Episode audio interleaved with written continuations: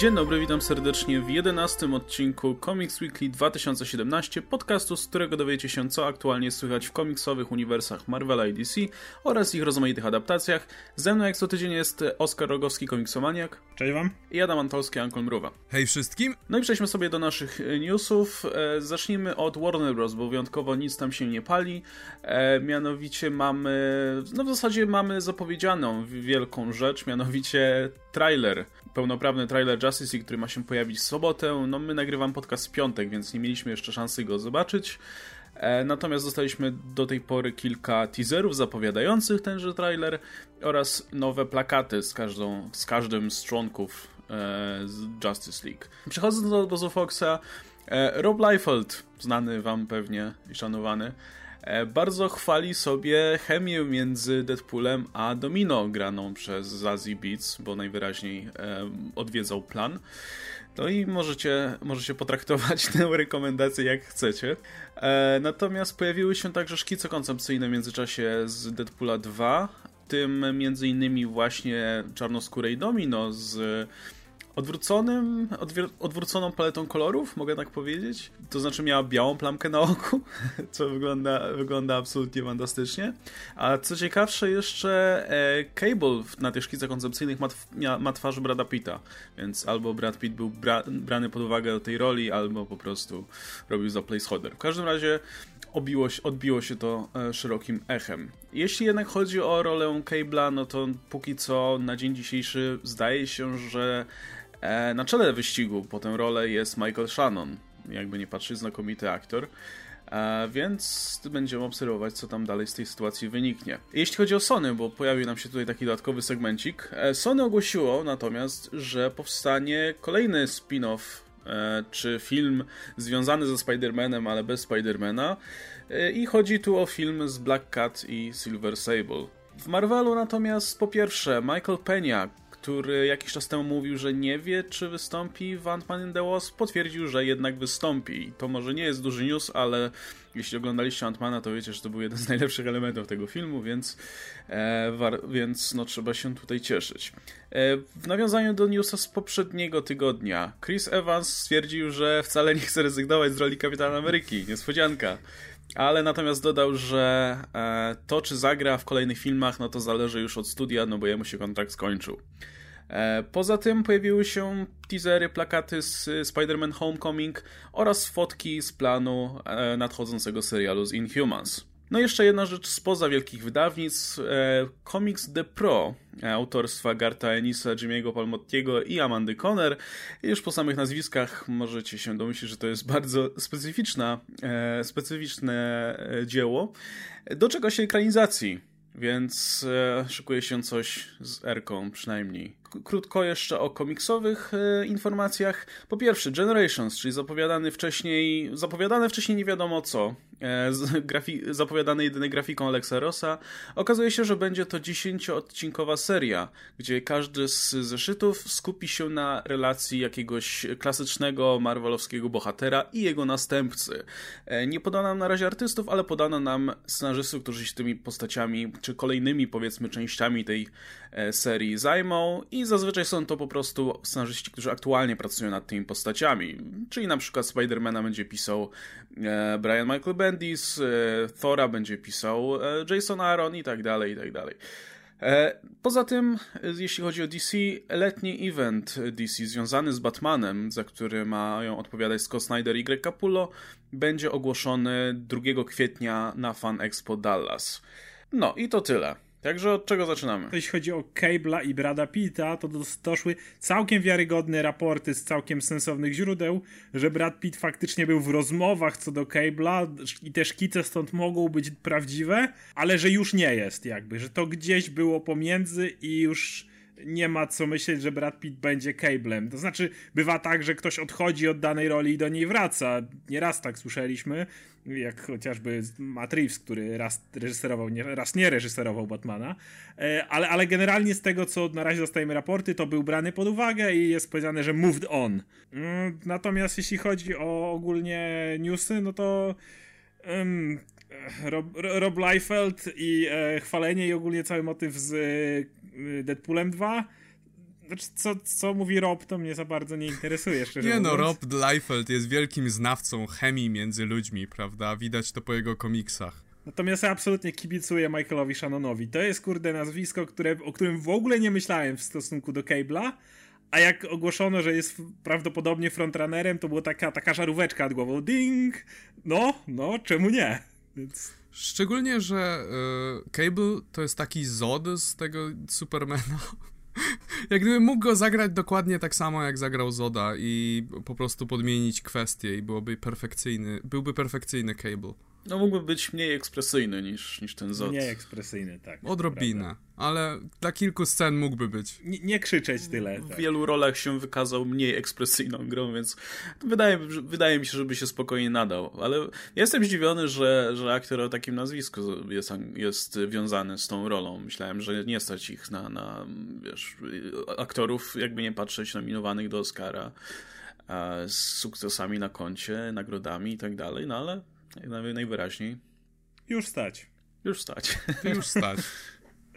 A jeśli chodzi o The Pro, e, widziałem, to była, było coś takiego jak internetowy motion e, comics, coś w tym rodzaju, więc widziałem kilka odcinków, e, ale nie wiem, ja nie jestem aż takim fanem Gartha Enisa późniejszego. Preacher był świetny, Punisher był świetny, na przykład seria The Boys to jest taki, kilka pierwszych odcinków było spoko, a potem tak naprawdę masz wrażenie, że goś poszedł na totalny shocking value i, i nic poza tym. I w The Pro, z tego co widziałem, dokładnie jest to samo. Jakby no to jest mniej więcej coś w tym stylu, no.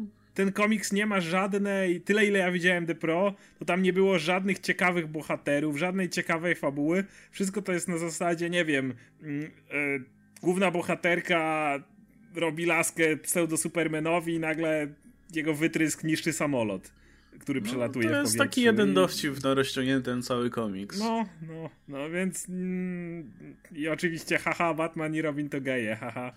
Nie wiem, to jest takie zbyt i tylko na tym jadą jakby, ten komiks nic więcej nie ma. Więc no ma rysunki Amandy Conner. A to, no. E, no to no, musimy pomówić o Sony. Choćbyś uh. nie wiem, jak unikał tego tematu, to musimy przejść do, do zapowiedzi Sony. Ale myślę, że no, nie, nie, nie trzeba o tym mówić, że to jest idiotyczny pomysł, oczywiście. Ale jestem ciekaw, co myślicie o tym, co napisał. E, czytaliście może to, co napisał Andrew Bridgman na Dorkly dzisiaj. E, teo, pewną teorię, to, to wam streszczę teraz. E, ten gość ma teorię taką, że po prostu Sony ogłasza te filmy z dupy, głównie po to, żeby dać sygnał, że wszystko jest spoko i że produkujemy filmy i że nasza firma dalej się trzyma całkiem nieźle i stać nas na wydawanie nowych produkcji, ale jednocześnie wszyscy wiedzą, że Sony nie ma kasy i tracą pieniądze i zasadniczo tam wszystko chyli ku upadkowi ogólnie. Więc oni będą chcieli po prostu sprzedać, e, Sony będzie chciał sprze sprzedać cały ten swój segment filmowy i robi po prostu sobie taką reklamę, że o, robimy filmy, więc nie Dla musicie, inwestorów. Nie, nie, nie musicie nas kupować za bezcen, my sobie radzimy całkiem nieźle. To jest jedyne, co ma sens w tym momencie. Naprawdę. To jeżeli to, to jest jedyne, co przychodzi mi do głowy, jaki jest sens tych wszystkich ogłoszeń. Bo jakby kurde, naprawdę chcesz iść na komik, na film o Silver Sable? Czy chcesz, kurde, oglądać film o Black Cat? Z całym szacunkiem dla Black Cat, ta postać nie istnieje w ogóle bez relacji do Spidermana. Masz Catwoman, która jest jej lustrzanym, odbici jej lustrzanym odbiciem i jest to postać dużo bardziej rozwinięta niż Black Cat, która miała przynajmniej swoje własne solowe serie. Black Cat takich nie miała. I miała swój film nawet. I, no, nie, nie wspominamy o tym tutaj. I pomijając tamten film, ja nawet nie chciałbym oglądać, nie mam potrzeby oglądania filmu po prostu Catwoman. Załóżmy, że byłby obsadzony w uniwersum i tak dalej, ale wiecie, z Catwoman, a nie o Batmanie, gdzie Batmana powiedzmy nie było, tylko wiadomo, że byłby Spokojnie by się dało, spokojnie by się dało zrobić z Catwoman film. E, tak, ale ja po prostu nie byłbym nim zainteresowany w każdym razie. Okej. Okay. Black Cat tym bardziej. Black Cat nie ma absolutnie żadnego bytu bez Spidermana. Wszystko, co jest interesujące w Black Cat, to jest jej relacja ze Spidermanem. Poza tą relacją ona jakby nie istnieje, w ogóle nie funkcjonuje. Dzisiaj robią z niej faktycznie takiego Kingpina i tak dalej, ale to już jest zupełnie jakby inna postać. I to, też już, I to też już po tym, jak chyba z Catwoman zrobili Kingpina. No, no, no, więc to jest więc taka poza... Natomiast Silver Sable to w ogóle jest, to jest takie, e, ej no, Marvel cały czas bąka się przy tym filmie o Black Widow, którego nigdy nie zrobią, to zróbmy o innej najemniczce, my, Sony. Nie, to, nie ma, to nie ma kompletnie sensu i tak jak mówisz, dobra mina do złej gry, zagrywka pod inwestorów, to jest jedyne co tu kupuję. No o Venomie już mówiliśmy. Ja się nawet zdziwiłem, że Silver Sable należy do Sony, prawa do niej. Nie, no, to jest postać przy Spider-Manie zdecydowanie. Nie, ale wiesz, mimo wszystko wydawało mi się, że ona się w innych komiksach też pojawiała i nie wiedziałem, że ona jest jak gdyby zaliczana do części, do tej części marki. E, szczerze mówiąc, ja, ja tego kompletnie nie widzę. Tak jak Black Cat jest e, plagiatem Catwoman. nie da się tego po prostu ominąć. Jest, ma, jest identyczna jak ona i ca jedyne co jest w Black Cat interesującego to jest to, że wiesz, że jest ze Spider-Manem, a nie z Batmanem. I to jest jedyne nowum, które ma. Więc jakbyś miał film o samej Black Cat, czy film o Black Cat Silver Sable, nikt by na to nie poszedł. Nikt. Jakby nie potrafię sobie wyobrazić jednej osoby, która by uznała, o, to brzmi interesująco. No, nie. No, tak. Plagiat, no. plagiat Catwoman i plagiat Black Widow. Na, ra, wreszcie razem na jednym ekranie. No hurra. No Gotham City Sirens wydaje się na tym tle całkiem interesujący. No. Myślisz, że to no nie, no to, to jest tak głupie, że no tylko wydaje mi się wchodzi w grę robienie, robienie sobie PR-u, no bo zresztą tutaj w tym artykule podano największe sukcesy filmowej dywizji Sony z zeszłego roku i największym sukcesem jest Ghostbusters, które straciło pieniądze, więc um, okay. nie jest dobrze, a, a na widoków na przyszłość lepszych nie widać, no bo jedyne dwie duże marki, które mogą przynosić zyski Sony, no to jest Spider-Man, który jest z Marvelu, to znaczy, Marvel ma tam kreatywną kontrolę, no ale to jest jedyna marka, na której Sony może, może zarobić. No jest jeszcze James Bond, ale status tej marki też jest trochę tak w zawieszeniu. E, no ale to są tylko dwie serie tak naprawdę filmów. Poza tym za bardzo nie mają na czym zarabiać. Ale z drugiej strony autor w tym tekście podaje, że jest jeszcze jeden powód, dla którego to może być prawda e, i to może mogą być plany na serio. E, I ten powód się nazywa e, Tom Rothman. I to jest pan, który stoi na czele dywizji filmowej Sony aktualnie. A wcześniej, wcześniej był zaangażowany, e, to znaczy wcześniej stał na czele 20th Century Fox w latach 2000. I wyliczono tutaj mu wszystkie jego największe sukcesy, na przykład wpływ na ostateczny kształt X-Men 3. Albo. O Boże. na, albo na odrzucanie pomysłu, żeby Sentinele kiedykolwiek się pojawiły w filmach z X-Men. Albo, za, albo duży wpływ na kształt filmu X-Men Origins. Gdzie, wow. gdzie podejmował decyzje. Coraz lepiej. Podejmował decyzje, o których nie wiedział nawet reżyser. Albo na przykład e, a, tak, jest jeszcze najważ... najważniejszy, bym przegapił. E, Rob Liefeld opublikował kiedyś tweeta, e, gdzie powiedział, że Tom Rothman był tą osobą, tą jedną osobą, która, która była totalnie przeciwna powstaniu Deadpoola kiedykolwiek.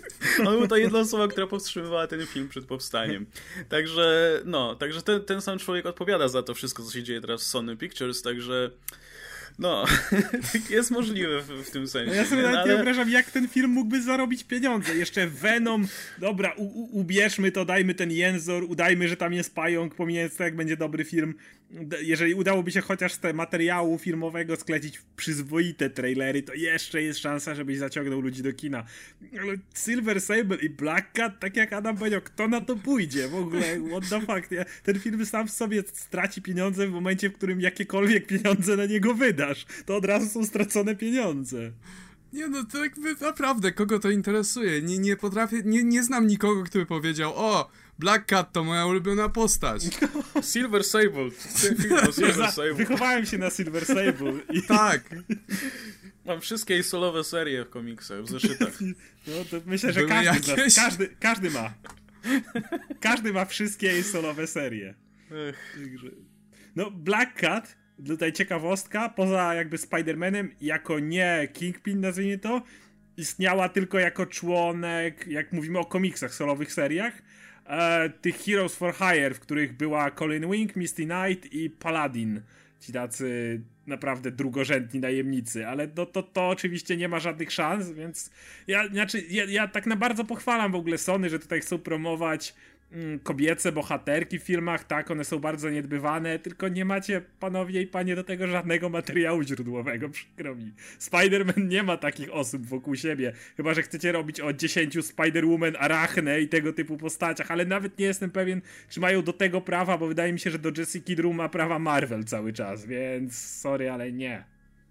Na pewno ma Marvel do tego? To nie, to nie liczy się jako część Wiesz, uniwersum czy część marki Spidermana? Spider-Man ja wiem, nie że jest to nie jest w żaden sposób i nie pojawiła się w komiksie ze Spider-Manem. To zwykle jest ten punkt zaczepienia, gdzie się coś na początku pojawia. Nie to zawsze, ale się zwykle. Marvel Spotlight teraz sprawdzam. No to więc nie faktycznie. jest Spider-Man, więc... No właśnie, więc wydaje mi się, że po prostu oni to są ich fizycznie jedyne dwie protagonistki, jakie mają. A mogliby zrobić e, o Spider-Gwen film? Tak się zastanawiam. Wydaje mi się, że tak. Tak Więc samo... myślę, że jakbyś miał robić film, wiesz, o kobiecej postaci, to ja bym proponował Spider-Gwen. Jakby to, wiesz... Ej, i może zrobić faktycznie, oprzeć na tym nawet całą markę, zrobić po prostu film w alternatywnym uniwersum i nie musi tak. nawet mieć tam Spidermana w sumie. No, znaczy no, byłby, wiesz, nie byłoby Spidermana, byłby Peter Parker. No tak, tak, tak. Który, był który by się zmienił w Lizarda. Tak. tak. Więc i spokojnie by to przeszło. I to jeszcze ja... dałoby się lepiej wypromować dużo bardziej. Więc... Zajebiście by się to wypromowało. Jak gdyby, wiesz, y, już jej strój stał się ikoniczny praktycznie, ile jest cosplayerów tego. Ja bym chętnie to zobaczył, prawdę mówiąc.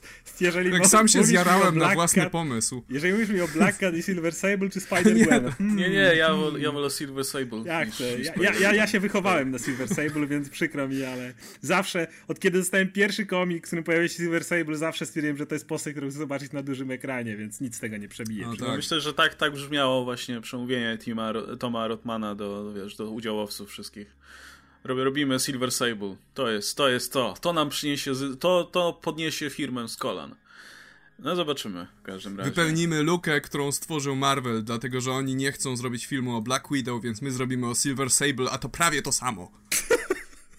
Dobra, skoro jesteśmy przy tak radosnych informacjach filmowych i w ogóle, to ja bym chciał powiedzieć jeszcze dwa słowa o tych nag nagraniach z planu Inhumans.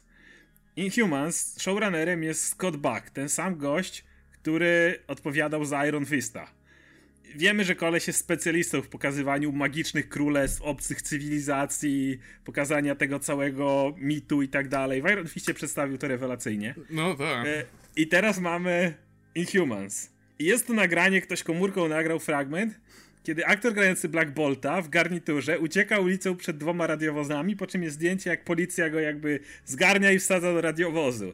I ja rozumiem, że nie powinno się wyciągać jakichś większych wniosków po jednym filmiku nagranym gdzieś tam na planie czy zdjęciu, bo nie mam kontekstu, bo nie znam fabuły. Tylko moja głowa, mo, może to ja jestem ubogi w wyobraźni, ale ja nie jestem sobie w stanie wyobrazić sytuacji, w której pieprzony Black Bolt uciekałby ulicą przed dwoma radiowozami, a potem by go skuto i wsadzono do samochodu. I jak ktoś mi powie, o może stracił moce czy coś takiego, to już mi to skreśla ten serial, bo to jest właśnie to, co robią najmniej utalentowani filmowcy przy superbohaterach. Nie wiemy jak pokazać ich, więc zabierzmy im moce, bo to jest zawsze najciekawsze, kiedy superbohater nie ma mocy, nie? To to chcemy oglądać. Ale wiesz co, to jest ciekawe, tylko w momencie, jeśli wiemy jakie superbohater ma moce i jeśli ich zaznamy najpierw, no, mówię na przykład Iron Fist był zbudowany na tej tak. zasadzie, że tam dany co chwila nie mógł skoncentrować chi. Niby parę razy to pokazali, ale w sumie nie do końca. I ja rozumiem, że sam, y, film Sama Raimiego, drugi Spider-Man jest najbardziej lubiany, gdzie tam faktycznie Petera moce szwankują, ale jednak mieliśmy cały pierwszy film, gdzie mieliśmy te moce, tak jak mówisz, dobrze nakreślone. Tutaj, no sorry, nie ma takiego scenariusza, w której Król Inhumans i jeszcze kolejna rzecz, która mnie bardzo niepokoi, że we wszelkich zdjęciach z planu Black Bolt nie nosi tej yy, antenki, tego diademu. I ktoś może myśleć, że to pierdółka, no wiesz, zmienili czy coś takiego, ale dla mnie to jest taki jeden drobny symptom, tak jak Dany Rand nie miał maski czy coś takiego. Jakby sama w sobie antenka nie jest problemem większym, ale to mi zaczyna śmierdzieć tym samym, co było w Iron Fistie, czyli tym wstydzeniem się materiału źródłowego. nie chodzi mi o cholerną maskę Black Bolta, tylko ten głupi diademek z jedną antenką po prostu. Ta jedna Ale... rzecz, której prawie by nie było widać. Ale szczerze, to ani diadem, ani maska nie wydają mi się szczególnie głupie. Jak gdyby no, maska Black Bolta to jest po prostu troszkę bardziej okrojona kominiarka.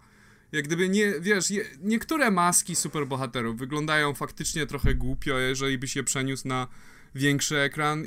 Zawsze myślałem, że strój Daredevila jest niemożliwy do sfilmowania, jednak okazało się, że jest. I, Bardziej, e... że w tym, w Uncanny Inhumans tej ostatniej serii ma, miał redesign tego stroju i on jest teraz z, w ogóle pod filmy zaprojektowany, po prostu nic tylko no. wziąć to i, i dać mu, bo to nie jest już taki lateks czy coś, tylko taka zbroja w zasadzie. Więc to nie jest problem, to nie jest wymówka. Plus dodali mu tą wersję z Quiet Roomu, kiedy on jest w smokingu i ma ten właśnie taki diadem, diadem po prostu na głowie z tą antenką. I sam fakt, że takiego, takiej pierdółki nie ma jakby, już budzi we mnie bardzo, bardzo złe przeczucia. Bo to jest drobna rzecz, a jednocześnie jakby obrazuje na resztę. I mamy Scotta Baka, który na razie pokazał nam piękne Kunlun, prawda? Całą tą klimat, kulturę Kunlun, a jakby Całe Inhumans... 5 metrów kwadratowych śniegu dookoła Kunlun. Dokładnie, a jakby w Inhumans chodzi o to, że to jest ta cywilizacja zamknięta i tak dalej. I kiedy widzę po tym, co pogadał mi Scott Buck do tej pory, Black Bolta, który w zwykłym durnym garniaku biegnie ulicą i gonią go dwa radiowozy, no to sorry, ale nie ma takiego scenariusza, w którym sensownie włożysz Black Bolta w taki scenariusz i on byłby spoko. No na przykład Mógłby... ktoś przemysł narkotyki do Attilanu i wrobił go w to i teraz on okay. jest poszukiwany. Ja okay. ci mówię, Attilan to jest tak naprawdę, wiesz, podziemna baza e, producentów nowego gatunku Anfy, e, który się nazywa Terrigen. I on, sprawi, on ci daje taki sens. odjazd, że masz na chwilę supermoce, ale te supermoce cię niszczą. I cierpisz, więc, bo, bo musisz cierpisz cierpieć. bardzo, cierpisz tak. bardzo i wiesz, i oni są wszyscy uzależnieni, więc cały czas mają te moce, ale nie chcą ich używać, bo to jest symbol ich cierpienia. Ale ja słyszałem jeszcze o takim tłumaczeniu, że ej, a może to, y, wiesz, on nie chciał, to jest takie w stylu Black Bolta, że nie chciał użyć swoich mocy, żeby zranić policjantów. Black Bolt jest cholernym królem takiego państwa. W sytuacji, w której przyjechał radiowozy, chciałyby go aresztować, Blackball zrobiłby dwie rzeczy. Popatrzyłby na nich ze smutkiem i odleciał, albo po prostu poszedłby razem z nimi i czekając, aż to wszystko się wyjaśni, bo i tak może sobie wyjść, kiedy mu się podoba. Jest taka bardzo podobna scena w Civil War, kiedy T'Challa goni Winter Soldiera i Kapitana Amerykę, nie? Łapie, tam dochodzi do tego starcia i nagle otacza ich policja. T'Challa nie ucieka wtedy od policji, a to jest kolejny Black Panther, który przy Black Bolcie jest mrówką. I nie ucieka przed policją, nie zaczyna spierdalać czy coś takiego, bo jest królem. Wie, że jak z nimi pojedzie, to i tak jest pieprzonym władcą i nie mogą go sobie po prostu aresztować. Ale tutaj, hej, Black Bolt ucieka w garniturze przed dwoma radiowozami. Nie wiem, nie, mnie, to, mnie to po prostu, ja w tej chwili po Iron Fistie, po tym co robi Scott Buck, jeszcze dla porównania, to jest koleś, który jest odpowiedzialny za ostatnie sezony serialu Dexter. Jeżeli ktoś to śledził, to wie na jakim poziomie były ostatnie sezony, także... Ale wiesz, szczerze, to trochę mi przypomina... Y Batman v Superman zrobił to lepiej Dlatego, że tam Superman, wiesz, faktycznie poddał się policji, żeby go przesłuchali, bo i tak policja nic mu nie zrobi. No dokładnie, ale Black Bolt jest Supermanem, na dobrą sprawę, to jest podobny poziom mocy, że tak powiem, tylko jeszcze jest królem. I jest jedna rzecz, która mnie trochę irytuje, bo jestem przekonany, teraz jest duże nastawienie przeciwko DCEU i to jest oczywiste, bo zrobili gówna, ale gdyby to były zdjęcia z Justice League i widzielibyśmy tam Jasona Momoa jako Aquamena, który spierdala przed policją w ten sposób, przed dwoma radiowozami, to by już było 10 tysięcy śmieszkowatych memów, jakie to głupie i w ogóle, bo to jest głupie oczywiście. Szczerze mówiąc, to by miało chyba więcej sensu w przypadku Aquamena, który często był pozbawiony tronu. Tak, ale mimo wszystko w, w, takim miejscu to i tak byłoby dziwne, ale pomijam to, no bo to jest Aquaman. I, I, byłoby milion śmieszkowatych memów, ale nie, Marvel, Marvel robi same dobre rzeczy, nie, tu, nie, tu na pewno jest jakieś wytłumaczenie, na pewno jest za tym większa intryga. Popatrzcie na to, co ten człowiek do tej pory zrobił, Scott Buck i powiedzcie mi, że on faktycznie wszystko dobrze przemyśli i tak dalej. Także moje oczekiwania na Inhumans bardzo wysokich w tej chwili są żadne. I może się dzięki temu miło zaskoczę, ale w tej chwili nie mam żadnych oczekiwań do tego serialu. Nie no, że fani Marvela są najgorsi, to wiadomo, to jest tak, że... Ale to jest, wiesz, to jest problem z tym, że zazwyczaj rzeczy produkowane, znaczy w ogóle wychodzące z logo Marvela stoją na jakimś tam poziomie, więc się chyba ludzie po prostu przyzwyczajają i potem, kiedy pojawi się coś takiego jak Iron Fist, no to trudno zaakceptować po prostu nie aż pasuje taki do spadek narracji. poziomu. Wiesz co, a ja będę tutaj bronić fanów Marvela. Ja myślę, że to nie jest rzecz z, z fanami Marvela. Myślę, że to jest w ogóle takie tubylcze podejście do Tak, tak. marek. Tak, Fani tak, to- DC to nie jest- są lepsi. jest tak samo, Trochę osobna oczywiście. kwestia moim zdaniem jednak. To jest te plemienne myślenie korporacyjne, kiedy za... To działa wszędzie. ch- chcemy być, że tak powiem, niewolnikami naszej korporacji z własnej woli. Musimy ich bronić, drzeć szaty nad nimi. I nieważne, co produkują. Prawdziwy fan to jest zawsze fajne, jak, jak jako fan któryś z nas krytykuje coś, co lubimy i dostajemy wtedy wiadomości, coś ciebie za fan, skoro krytykujesz to. No Nie właśnie jesteś dlatego... prawdziwym fanem. bo- Właśnie, je, właśnie Jaki- dlatego jestem prawdziwym fanem, że coś mi się nie podoba i nie chcę, żeby to było dalej w ten sposób prowadzone. Nie, prawdziwy fan będzie bronił danej marki, choćby nie wiem jak ssała. E, no, prawdziwy fan to dla mnie jest po prostu osoba, która coś lubi i to jest wszystko, dlatego że jak zaczynasz wchodzić w takie dyskusje, kto jest prawdziwym fanem, kto A, nie jest prawdziwym fanem, to już zaczyna, to już zaczyna się tworzyć prawdziwy rak w tym miejscu. Aha. Jak gdyby, wiesz, błędy logiczne na błędach logicznych ustawione. E, nie, po prostu nie, przy, nie, nie przyjmujcie wszystkiego, co dają wam wielkie korporacje, jak najtacy i wszystkie te filmy, wszystkie te filmy mogą prędzej czy później zacząć ssać. Fakt, gdy Marvel jak do tej pory ma lepsze, do, jak do tej pory próby, ale być może b- będziemy mieć taki dzień, kiedy, wiesz, filmy na podstawie komiksów DC będą lepsze. I to jest niewykluczone. Nie, właśnie, nie fanujcie korporacji, nie przywiązujcie się do wielkich firm, marek i tak dalej. E, Fanujcie twórców i wspierajcie twórców, Dokładnie. a nie marki, a nie A, korporacje. a, I a tu jak już nie końcu- możecie fanować, jak już nie możecie fanować twórców, to fanujcie postacie i to, co w nich jest najlepsze, a niekoniecznie wszystko, co, w, wszystko, co jest związane z tymi postaciami. No. I tutaj na koniec warto powiedzieć, że skoro fanować twórców, to pamiętajcie, że Marvel i cały sukces Marvela to jest przede wszystkim człowiek o imieniu Kevin Feige. Ten człowiek nie ma nic wspólnego z serialami Marvela. Nic. Więc yy, jakby filmy idą kompletnie inną ścieżką. Jeżeli któryś z filmów będzie spieprzony, to wtedy faktycznie jest tutaj już Kevin Feige i tak dalej. Tam to, to jest ten człowiek, co się stało. Seriale z filmami ta grupa twórcza mają tylko tyle wspólnego, że tam jest znaczek Marvel. I ni- nic więcej. Dlatego nie- warto też mieszać seriali i filmów, bo, bo to jest zupełnie inny twór. Komiksów też, bo to też To zupełnie swoją inny drogą. zarząd, tak, na, na marginesie. I w DC też. Nie należy w ogóle łączyć jakości komiksów DC z filmami DC na odwrót. Była jeszcze mowa o Generations i o tym, że ma być to 10-odcinkowa seria i fuck you Marvel, bo na, na, obra na tym obrazie Alexa Rossa jest 11, w sumie 22 postacie, a nie Wytnął 20. ci nowe. Nie ma, no, nowe. nie ma na liście nowy. Z jednej strony fuck you Marvel, ale z drugiej strony jeszcze jestem w stanie na to przymknąć oko z prostego powodu. Cała seria nowy mówi o relacji pomiędzy Richardem a Samem. Dobra, dobra. Tak, Ale nie, tak. ogólnie to Wcale mi oczywiście nie fuck. Marvel. Chciałem dostać ten jeden... Skoro już pokazaliście tą grafikę skurwiele, to moglibyście dać te 11 zeszytów, a nie 10. Łaski Ale- bez. Ale wiem, że chcecie pokazać Łatwiej wie- ci tak wielki, przełknąć łzy. chcecie pokazać wielki środkowy palec fanom nowy, okej, spoko.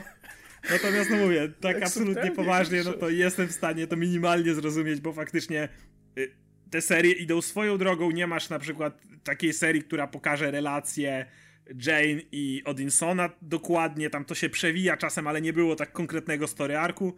A no Nowa i Richard to generalnie cała seria tylko na tym się stara skupiać, jak oni między sobą są, więc przymknę na to oko, aczkolwiek fuck you Marvel. Nie no, może nie ogłosili jeszcze po prostu. Może nie, wiedzą, może, może nie wiedzą, kto to ma pisać jeszcze. No dobra, jak jesteśmy ogólnie przy zapowiedziach komiksowych, to wypadałoby jeszcze omówić, co tam się ciekawego w czerwcu będzie działo w komiksach. E, I proponuję zacząć od Marvela w takim razie. to y, jeżeli chodzi o zapowiedzi do Secret Empire, myślę, że nie ma co tego ruszać. Większość tego już opowiedzieliśmy w poprzednim No, no, podcaście. tak, Mówiliśmy, co e- tam będzie. W związku z tym chcę powiedzieć tylko jedno. Tutaj nie ma co się martwić, że niektóre serie znikają. I twórcy już zapowiedzieli, że po prostu na czas Secret Empire są zawieszone. Na przykład, jeżeli ktoś jest fanem Bakiego i jest ta seria Thunderbolt z Bakim, to ta seria wróci pod koniec roku, nie będzie jej w czasie Secret Empire, co ma sens, bo ona bardzo jest powiązana jakby z tym, co się tam dzieje. Mm, kończy się seria, na przykład nie ma tutaj w tych licytacjach e, serii Marka Wade'a Black Widow. E, co znowu mnie nie dziwi, bo jest cały ten komiks Secret Empire United, gdzie Black Widow jest centralną postacią. Więc niewykluczone, że jak ktoś się skończy, na przykład Black Widow z powrotem dostanie swoją serię. Także część serii, jak patrzymy, to wydaje się, że po prostu mogą zostać zastąpione w ten sposób, że no póki co ich nie ma. Poza tym, że jakieś tam serie znikają czy coś, no to trzeba jeszcze wspomnieć o tym, że z tego, co można tutaj zauważyć na tych okładkach, to będziemy mieli przynajmniej na czas Secret Empire powroty pewnych bohaterów lubianych, e, których dawno nie widzieliśmy, Aresa chociażby. No, Ares ładnie się zagoił, mogę no, powiedzieć tak. Już mu lepiej. A ja się osobiście cieszę, że Antmana widzę na tych okładkach. Widzę jakąś tam rolę będzie pełnił w tej całej ekipie powstańców z Herkulesem i samym Wilsonem i tak dalej. Postacie z Contest of Champions. E, także, także fajnie. Dob dobra okazja. Właśnie te eventy są taką fajną okazją, żeby sięgnąć po tych bohaterów i kto wie, może, może coś z tego się przyjmie i dostanie, dostaną serię. To, to, dlatego mi się Originals swego czasu podobał, bo tam zrobiono drużynę z takich kompletnie niepasujących teoretycznie do siebie bohaterów. Co prawda dużo z tego nie wyniknęło, ale jednak była okazja popatrzeć sobie na interakcje bohaterów, którzy normalnie ze sobą interakcję nie wchodzą. No tutaj masz te postacie z Contest of Champions, jak ta Guillotine e, i ten brytyjski Punisher, którego już nie pamiętam jak się nazywał. E, I to oni są wszyscy w US Avengers i pewnie dlatego też tu jest Ares, bo Ares się przewinął w Contest of Champions, co było no. takie trochę poza fabułą, ale... E, no. Natomiast brakuje oczywiście jeszcze dwóch serii i o nie się trochę bardziej boję, bo nie ma Moon Knighta i to mnie niepokoi, bo czemu nie ma Moon Knighta? No, to jest coś takiego, że jakby to nie, Secret Empire jakby nie tłumaczy. No, mówię, że Black Widow jasne ma inną serię, ale Moon Knighta nigdzie nie widać. E, no i Silver Surfer. Rewelacyjna seria Dana Slota, którą lubię nawet dużo bardziej niż Spidermana. Nie ma. I to też jest smutne, bo to była bardzo oryginalna seria. Michael Red tam po prostu wyczyniał cuda w tej serii. No i smuci jej brak. Z serii, których nie ma, oczywiście zniknęła, nie wiem, Ghost Rider, który ewidentnie szedł donikąd. To jest seria, w której ewidentnie twórcy nie mieli absolutnie żadnego zaufania do postaci, bo praktycznie ta postać. Seria Ghost Rider, w którym Ghost Ridera było może połowę, jak dobrze idzie. Nie wiem, no czy to wiesz, czy to nie było z góry narzucone, żeby do, dorzucać mu jakieś team-upy i okazało się, że to nie była dobra droga. No nic dziwnego, że jakby nic z tego nie wyszło. Eee, Czekaj, jeszcze jest. A, y, zapowiedziano tę oczywiście serię e, Peter Parker The Spectacular Spider-Man, tak, to, już, tak, to, tak. to już ja, dawno ja, ja temu. na to czekam, to wyjątkowo, bo ja ogólnie Spidermana nie, nie za bardzo mi po drodze ze Spidermanem, szczególnie z Peterem Parkerem, ale że Chip Zdarski to pisze, to będę czytał. Tak, Tym bardziej, to... że to ma się skupić na Parkerze jakby bardziej niż na, na Spider-Manie. Na Parkerze pamiętam. w Nowym Jorku przede wszystkim, już nie... Amazing Spider-Man będzie dalej o tej jego firmie i o tym, jak on lata i tak dalej, a to ma być o tych czasach, kiedy spędza je w Nowym Jorku. I tu jest ciekawostka, którą ja jadam, oczywiście będziemy się jarać, jak nie wiadomo co. E, jest gruba plota, że w tej serii stałą rolę będzie pełniła Mary Jane. Jaką nie wiadomo, ale że będzie się stale pojawiać i dlatego też powstała ta masa wariantów do innych serii z Mary Jane, bo teraz właśnie w czerwcu do całej masy komiksów możemy kupić warianty, w których zamiast danego bohatera z tego komiksu jest Mary Jane narysowana jako ta postać, czyli Mary Jane jako Doctor Strange, Mary Jane jako Captain Marvel, Mary Jane jako Nowa i tak dalej, i tak dalej.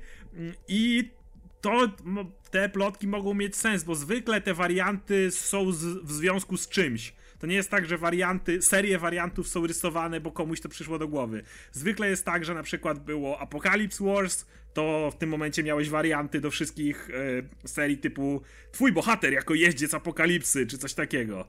I no, także czekam, liczę na to. Wiesz co, ja w ogóle odnoszę wrażenie, że w Marvelu jest taka wojna partyzancka dwóch obozów i jedni są, wiesz, za tym, żeby o, y, Mary Jane wróciła jako ten stały y, bohater drugoplanowy w Spider-Manie i być może nawet cofnąć One More Day i tak dalej. I jest druga frakcja, żeby nie, nie robić nic z tego, żeby jak najbardziej to oddalić, kierowana przez wiemy kogo.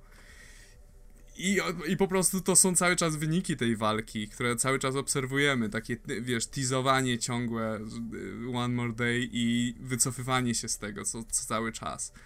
Jak gdyby, nie wiem, ja wiem o tym, że to się do tego nie, ma, nie odnosi i to nie jest w żaden sposób wiążące, ale zobacz na alternatywną okładkę do Avengers 8. Jak fuck me... To z Visionem? Tak, fuck me, jeśli to nie wygląda, wiesz, sugestywnie. Jak gdyby na... No jest ta seria do All New Wolverine, gdzie jest napisane e, MJ serduszko Spidey. Wiem, i to jest takie... Dajcie to wreszcie. Jak Jeśli o to chodzi, to jeszcze byłaby o tyle dobra ja... seria, bo dokładnie tak jak Łukasz powiedział, ona ma się skupić przede wszystkim bardziej na prywatnym życiu mm, Petera Parkera niż na byciu Spider-Manem. I to jakby, jakby nie patrzeć jest dobre miejsce, plus jest wyraźnie zaznaczone, że tutaj Parker ma się zmagać przeciwko zbrodni, a także Dreaded Parker Luck. I to y, określenie Parker Luck najwięk- najbardziej było związane właśnie z czasem, kiedy on był z Mary Jane. Jakby tam najczęściej pojawiał się ten motyw Parker Luck, na przykład jak oni swego czasu się rozeszli i potem prawie się minęli, że on poleciał do niej, ona do niego i, i, spotkali się po drodze na lotnisku, bo oba samoloty się zepsuły i to było tam powiedziane, że się minęli i oboje mówią w momencie, że to jest Parker's Luck. Więc no... Okej, okay, przejdźmy dalej, bo o tym znowu będziemy gadać godzinami. E, to, że zapowiedziano Defenders czy, czy coś takiego, to... No jest Mighty Thor 20 z pewnym jego mościem na okładce. E, o all, pewnie new, jeszcze powiemy. all New Ultimate Thor, ale myślę, że właśnie o tym powiemy sobie przy okazji tak, Nie wiemy, kto to jest. Thora. Poza tym Doctor Doom wreszcie dołączy do Avengers, albo przynajmniej będzie miał jakiś team, team up z nimi. Um, co jeszcze? Ja mnie ciekawił. A, w Renew Your Vows to jest ciekawostka. A propos Mary Jane, jeszcze na chwilę wróćmy, ale w innym świecie. E, ponieważ tam Mary Jane jako Spinneret e, jakby kradnie moce Parkerowi i on jest pokazane, że przez to Parkera moce słabiej działają, kiedy ona się pod nie podpina, no to wygląda na to, że będzie alternatywne źródło mocy i będzie to Venom, symbiont. Pamiętajmy, że e, w tym świecie Parker zamordował Ediego Broka. Więc jak Mary Jane będzie radziła sobie z symbiontem, to jest ciekawe. E, a jeszcze jak jesteśmy przy pająkach, to Miles Morales będzie miał nową drużynę. Okay. W której będzie Gold Balls. On już, to już jest jego przyjaciel, on z nim. E, on, mieszkają razem w tym akademiku, czy w czym to jest, ale teraz mamy narysowane, jakby oni byli drużyną. I jeszcze, jeżeli chodzi o pająki, jestem pod niesamowitym wrażeniem, że seria Spider-Man 2099 dobija do 24 numeru. Ja jej nie czytam, ale chyba zacznę, bo Silk dostała cancela, to mnie nie dziwi. Tego typu serie znikają, a ten cholerny Miguel O'Hara dalej ta seria wychodzi i najwidoczniej się sprzedaje, skoro ma 24 numer. W dzisiejszych czasach, czasach jedynek, 24 to bardzo wysoko. Więc, no, może wow. my kiedyś dotrzemy do takiego. Oj, nie wiem. Nie I teraz uwaga, Będzie czas, ciężko. na, czas na wielki ból tyłka. Venom. Eee. Opis serii Venom. Eddie Brock i symbiont Venoma zostali znowu połączeni. Ich nienawiść do Spidermana jest większa niż kiedykolwiek. Kiedy na niego polują, tam spotkają się z Stegornem, bla bla bla. I czy Venom może odłożyć y, ucztowanie na mózgu Spidermana wystarczająco... Nie chce mi się dalej tego czytać. Ten napis jest w ogóle jak jakiś trolling, bo to nijak się ma do tego, co było w tej serii do tej pory. Kompletnie. W sensie tak jakby ktoś w ogóle wziął notkę z lat 90. i ją wkleił w to miejsce. No, I no. już. W ostatnim odcinku z Venoma, który wyszedł, kiedy y, Lee, ten obecny host Venoma, walczył ze Skorpionem, y, pojawił się Spider-Man, Lee chciał to wszystkich rozpierdolić, a symbiot głowy, nie Lee, nie możemy zranić Spider-Mana, nie wolno nam ranić Spider-Mana, tyle wiesz, nie, Spider-Man jest zbyt dobry. I to było w ty poprzednim tygodniu. A dostajesz taki opis. Czyli to ma się stać w ciągu trzech zeszytów, że on chce zjeść mu mózg? Mam nadzieję, że to trolling. To jest tak głupie. Jak Mam nadzieję, że to trolling. Mam, to, to musi być trolling, bo to jest... To jest tak idiotycznie, debilnie głupie, że... Ale nie wiem, nawet gdyby to było na serio, to by nie pisali notki, która brzmi tak kiczowato, aż tak bardzo, no. Chyba, że no to parodia. Chyba, no że to po prostu... No, no Stegorna nikt nie bierze na poważnie. Pamiętasz team up Stegorna i Saurona w no, Tak, tak, oczywiście, no. świetnie. E, w Royals powraca Ronan the Accuser, to mnie w miarę cieszy, bo ta postać gdzieś zniknęła, a to jest świetna postać, więc hej. E, o Iron Fistie powiemy sobie pewnie dwa słowa, bo to w związku z jedynką, która jest. A, jest rewelacyjna, mówiliśmy o wariantach. Absolutnie najlepszy wariant jest do Punishera. Mary Jane jako Punisher, która ma na celowniku Mephisto. To jest... A, To jest... no i to są tego typu rzeczy właśnie. Kto rysuje taki wariant? Właśnie. Właśnie. Takie, A, wiem. czemu wiem, mi to chciałem. robicie? Okej, wi- wiem, co chciałem powiedzieć bardzo ważnego. Mówiliśmy o Jeffie Lemire, że on może odejść z Marvela, bo nie było żadnych jego serii. Otóż o dziwo jest jego jedna seria. Nie jest to Moon Knight, co mnie smuci, ale jest to Thanos. Myśleliśmy, że to będzie raczej miniseria, a tymczasem jest No to... były, były na początku mylne informacje. Część serwisów podawała, że to będzie miniseria, ale chyba więcej mówiło, że to jednak ongoing jest. To jest ewidentnie ongoing. mamy ten, ten zeszyt, który jest jeszcze pisany przez Lemira i jest jeszcze dalej, zdaje się, z Deodato chyba e, jako artystą.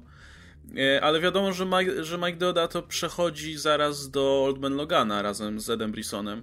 E, więc się zmieni rysownik i kto wie, czy, czy e, scenarzysta też. Mam nadzieję, że nie, ale no, zobaczymy. Tu się zaczyna w każdym razie, opis jest taki, jakby się nowy story arc zaczynał. E, Że mamy kolejne, że jakby Thanos jest większe zagrożenie niż Thanos, to jest fajnie opisane. Threat worse than Thanos. Let that sink in. Worse than Mad Titan. I, że, I w tym momencie, że będą potrzebowali Thanosa, ta ekipa, która się zebrała, żeby z nim walczyć. Więc jakby. No, to, to wygląda na kolejny story arc, a więc może Lemire No, jakby oby, oby, dalej to będzie też ta jedna seria została. Jeszcze jest jedna rzecz, o której ja chciałem powiedzieć. E, X-Men? to- Tak, X-Men Blue konkretnie. Bo te okładki X-Men Gold wyglądają fajnie, wszystkie wyglądają jak po prostu klasyczne okładki X-Men, co mnie bardzo cieszy. Ale X-Men Blue, i to jest ta ekipa z y, tymi przeniesionymi w czasie młodymi mutantami, no mamy tam tajemniczego jego mościa ze szponami, ale z, z, zakrytą twarzą. I szponami zresztą też, nie wiem dlaczego. Em, I na, na, to, to jest na okładce zeszytu piątego, na okładce zeszytu szóstego jest w ogóle cała sylwetka za, za cień, e, zamozaikowana, ale trochę lepiej tam widać. I zastanawialiśmy się, kto to może być, bo przyjęliśmy, że to jednak nie jest Wolverine, co najwyżej jakiś jego klon albo coś w tym stylu.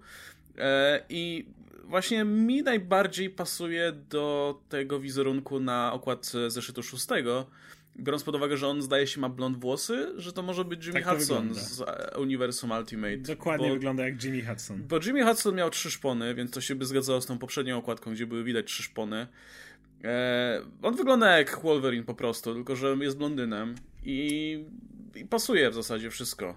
Nie wiem, czemu Masz miałby przeniesionego tutaj, gościa. ale czemu Ma- nie? No. Ma, masz gościa, który jest przeniesiony skądś, tak jak Miles Morales. E, Seria All New X-Men już kilkukrotnie skakała do świata Ultimate, póki on jeszcze istniał w tam, przy, jak Bendis Tak, pisał. spotykali się z Jimmy Hudsonem zresztą też. Więc dokładnie tam kto, nie, e, ktoś chyba, spo, nie pamiętam która, Angel, Angel się spotkał z e, Hudsonem, więc to pasuje, żeby to był on, wyciągnąć go to żaden problem i hej, czemu nie. I chyba na ostatnia seria, przynajmniej o której ja chcę powiedzieć, to jest Cable i to jak mamy na obrazku Cable'a, który walczy ze Shredderami. To tak wygląda, masz takich ninja, samurajów, cokolwiek to jest. Wygląda jak Shredder po prostu z żółwi ninja. Więc Cable przenoszący się w czasie, walczący ze Shredderami. Znaczy ja już to kupuję, ja w ogóle nie mogłem się doczekać do serii z Cablem i ja, ja to biorę, poproszę. Także chyba to tyle, jeśli chodzi o Solid Chyba to tyle. Okej. A To- jeszcze DC nie tak. przejrzeliśmy. To o czymś chcesz powiedzieć, bo ja to... No, prze- Trzeba przejrzeć to tylko tak szybko. Trzeba przejrzeć tak szybko, bo Hal Jordan wygląda na to, że twardy sojusz y, zielono-żółty trwa. no to okej, to dobrze. Hurra. Co jest na Nightwingu? No nie wygląda jakby dobrze trwał tutaj. Green A właśnie, a propos, a propos Nightwinga, zapowiedzieli tego, że się pojawi Simon Hart. E, kolejna postać z, od Morrisona. Bez ekscytacji, szczerze mówiąc. No, też mnie aż tak nie jara, chociaż ja, ja tam go lubiłem, ale to już coraz mniej brakuje, żeby się Flamingo pojawił znowu. To znaczy, wiesz co, Simon Hart to jest postać, która e, byłaby super, gdyby się wszystko kręciło dookoła niej. I gdyby on miał super wielki plan i tak naprawdę ciężko mi sobie wyobrazić, że, żeby mogli zrobić to inaczej niż powtórka z przeszłości. Będzie cały story arc poświęcony Artemis tej u Red Hooda, co mnie cieszy w sumie. I tej, tej ich, ich tym egipskim amazonkom, czy jak to się nazywa. No, Super Sons nic ciekawego.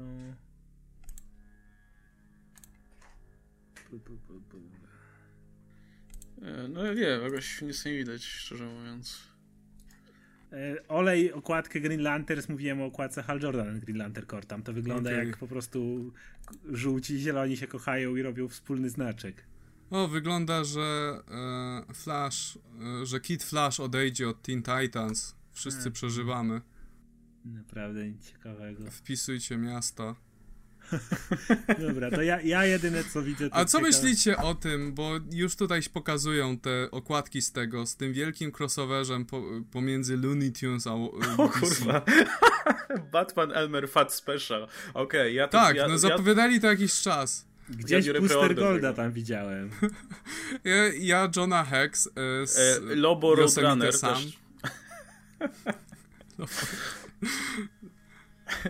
Podoba mi się to. Więc nie, koncept jest kompletnie kuriozalny i nie mam pojęcia, co z tego wyjdzie, ale jest przynajmniej interesujący. Wonder Woman, Tasmanian Devil. Ej, ale Martian Manhunter i Marvin the Martian to jest... To jest, to jest świetny pomysł. To jest świetny pomysł. Hmm, chodzisz z Marsa, ja również. To przechodzimy dalej? Tak, tak, przechodzimy tak. dalej. Dobra, mieliśmy o serialach pomówić krótko. Legion, tak? Więc, ja nie tak. oglądałem nic, więc. Zacznijmy od Legionu. Dobra, więc no, po, pogadajmy o Legionie. ja nie oglądałem Legiona na bieżąco, obejrzałem te trzy odcinki, które były udostępnione prasie, a potem sobie odkładałem, odkładałem, mówię, a obejrzę sobie jednym ciągiem i w sumie nie żałuję trochę. Znaczy, żałuję pod tym względem, że to było tak dobre, że, że w sumie mogłem oglądać to wcześniej, ale z drugiej strony to się fajnie ogląda w jednym ciągu. E, mniej rzeczy może umknąć po drodze, bo to dalej jest serial, który się ogląda zupełnie inaczej niż inne seriale.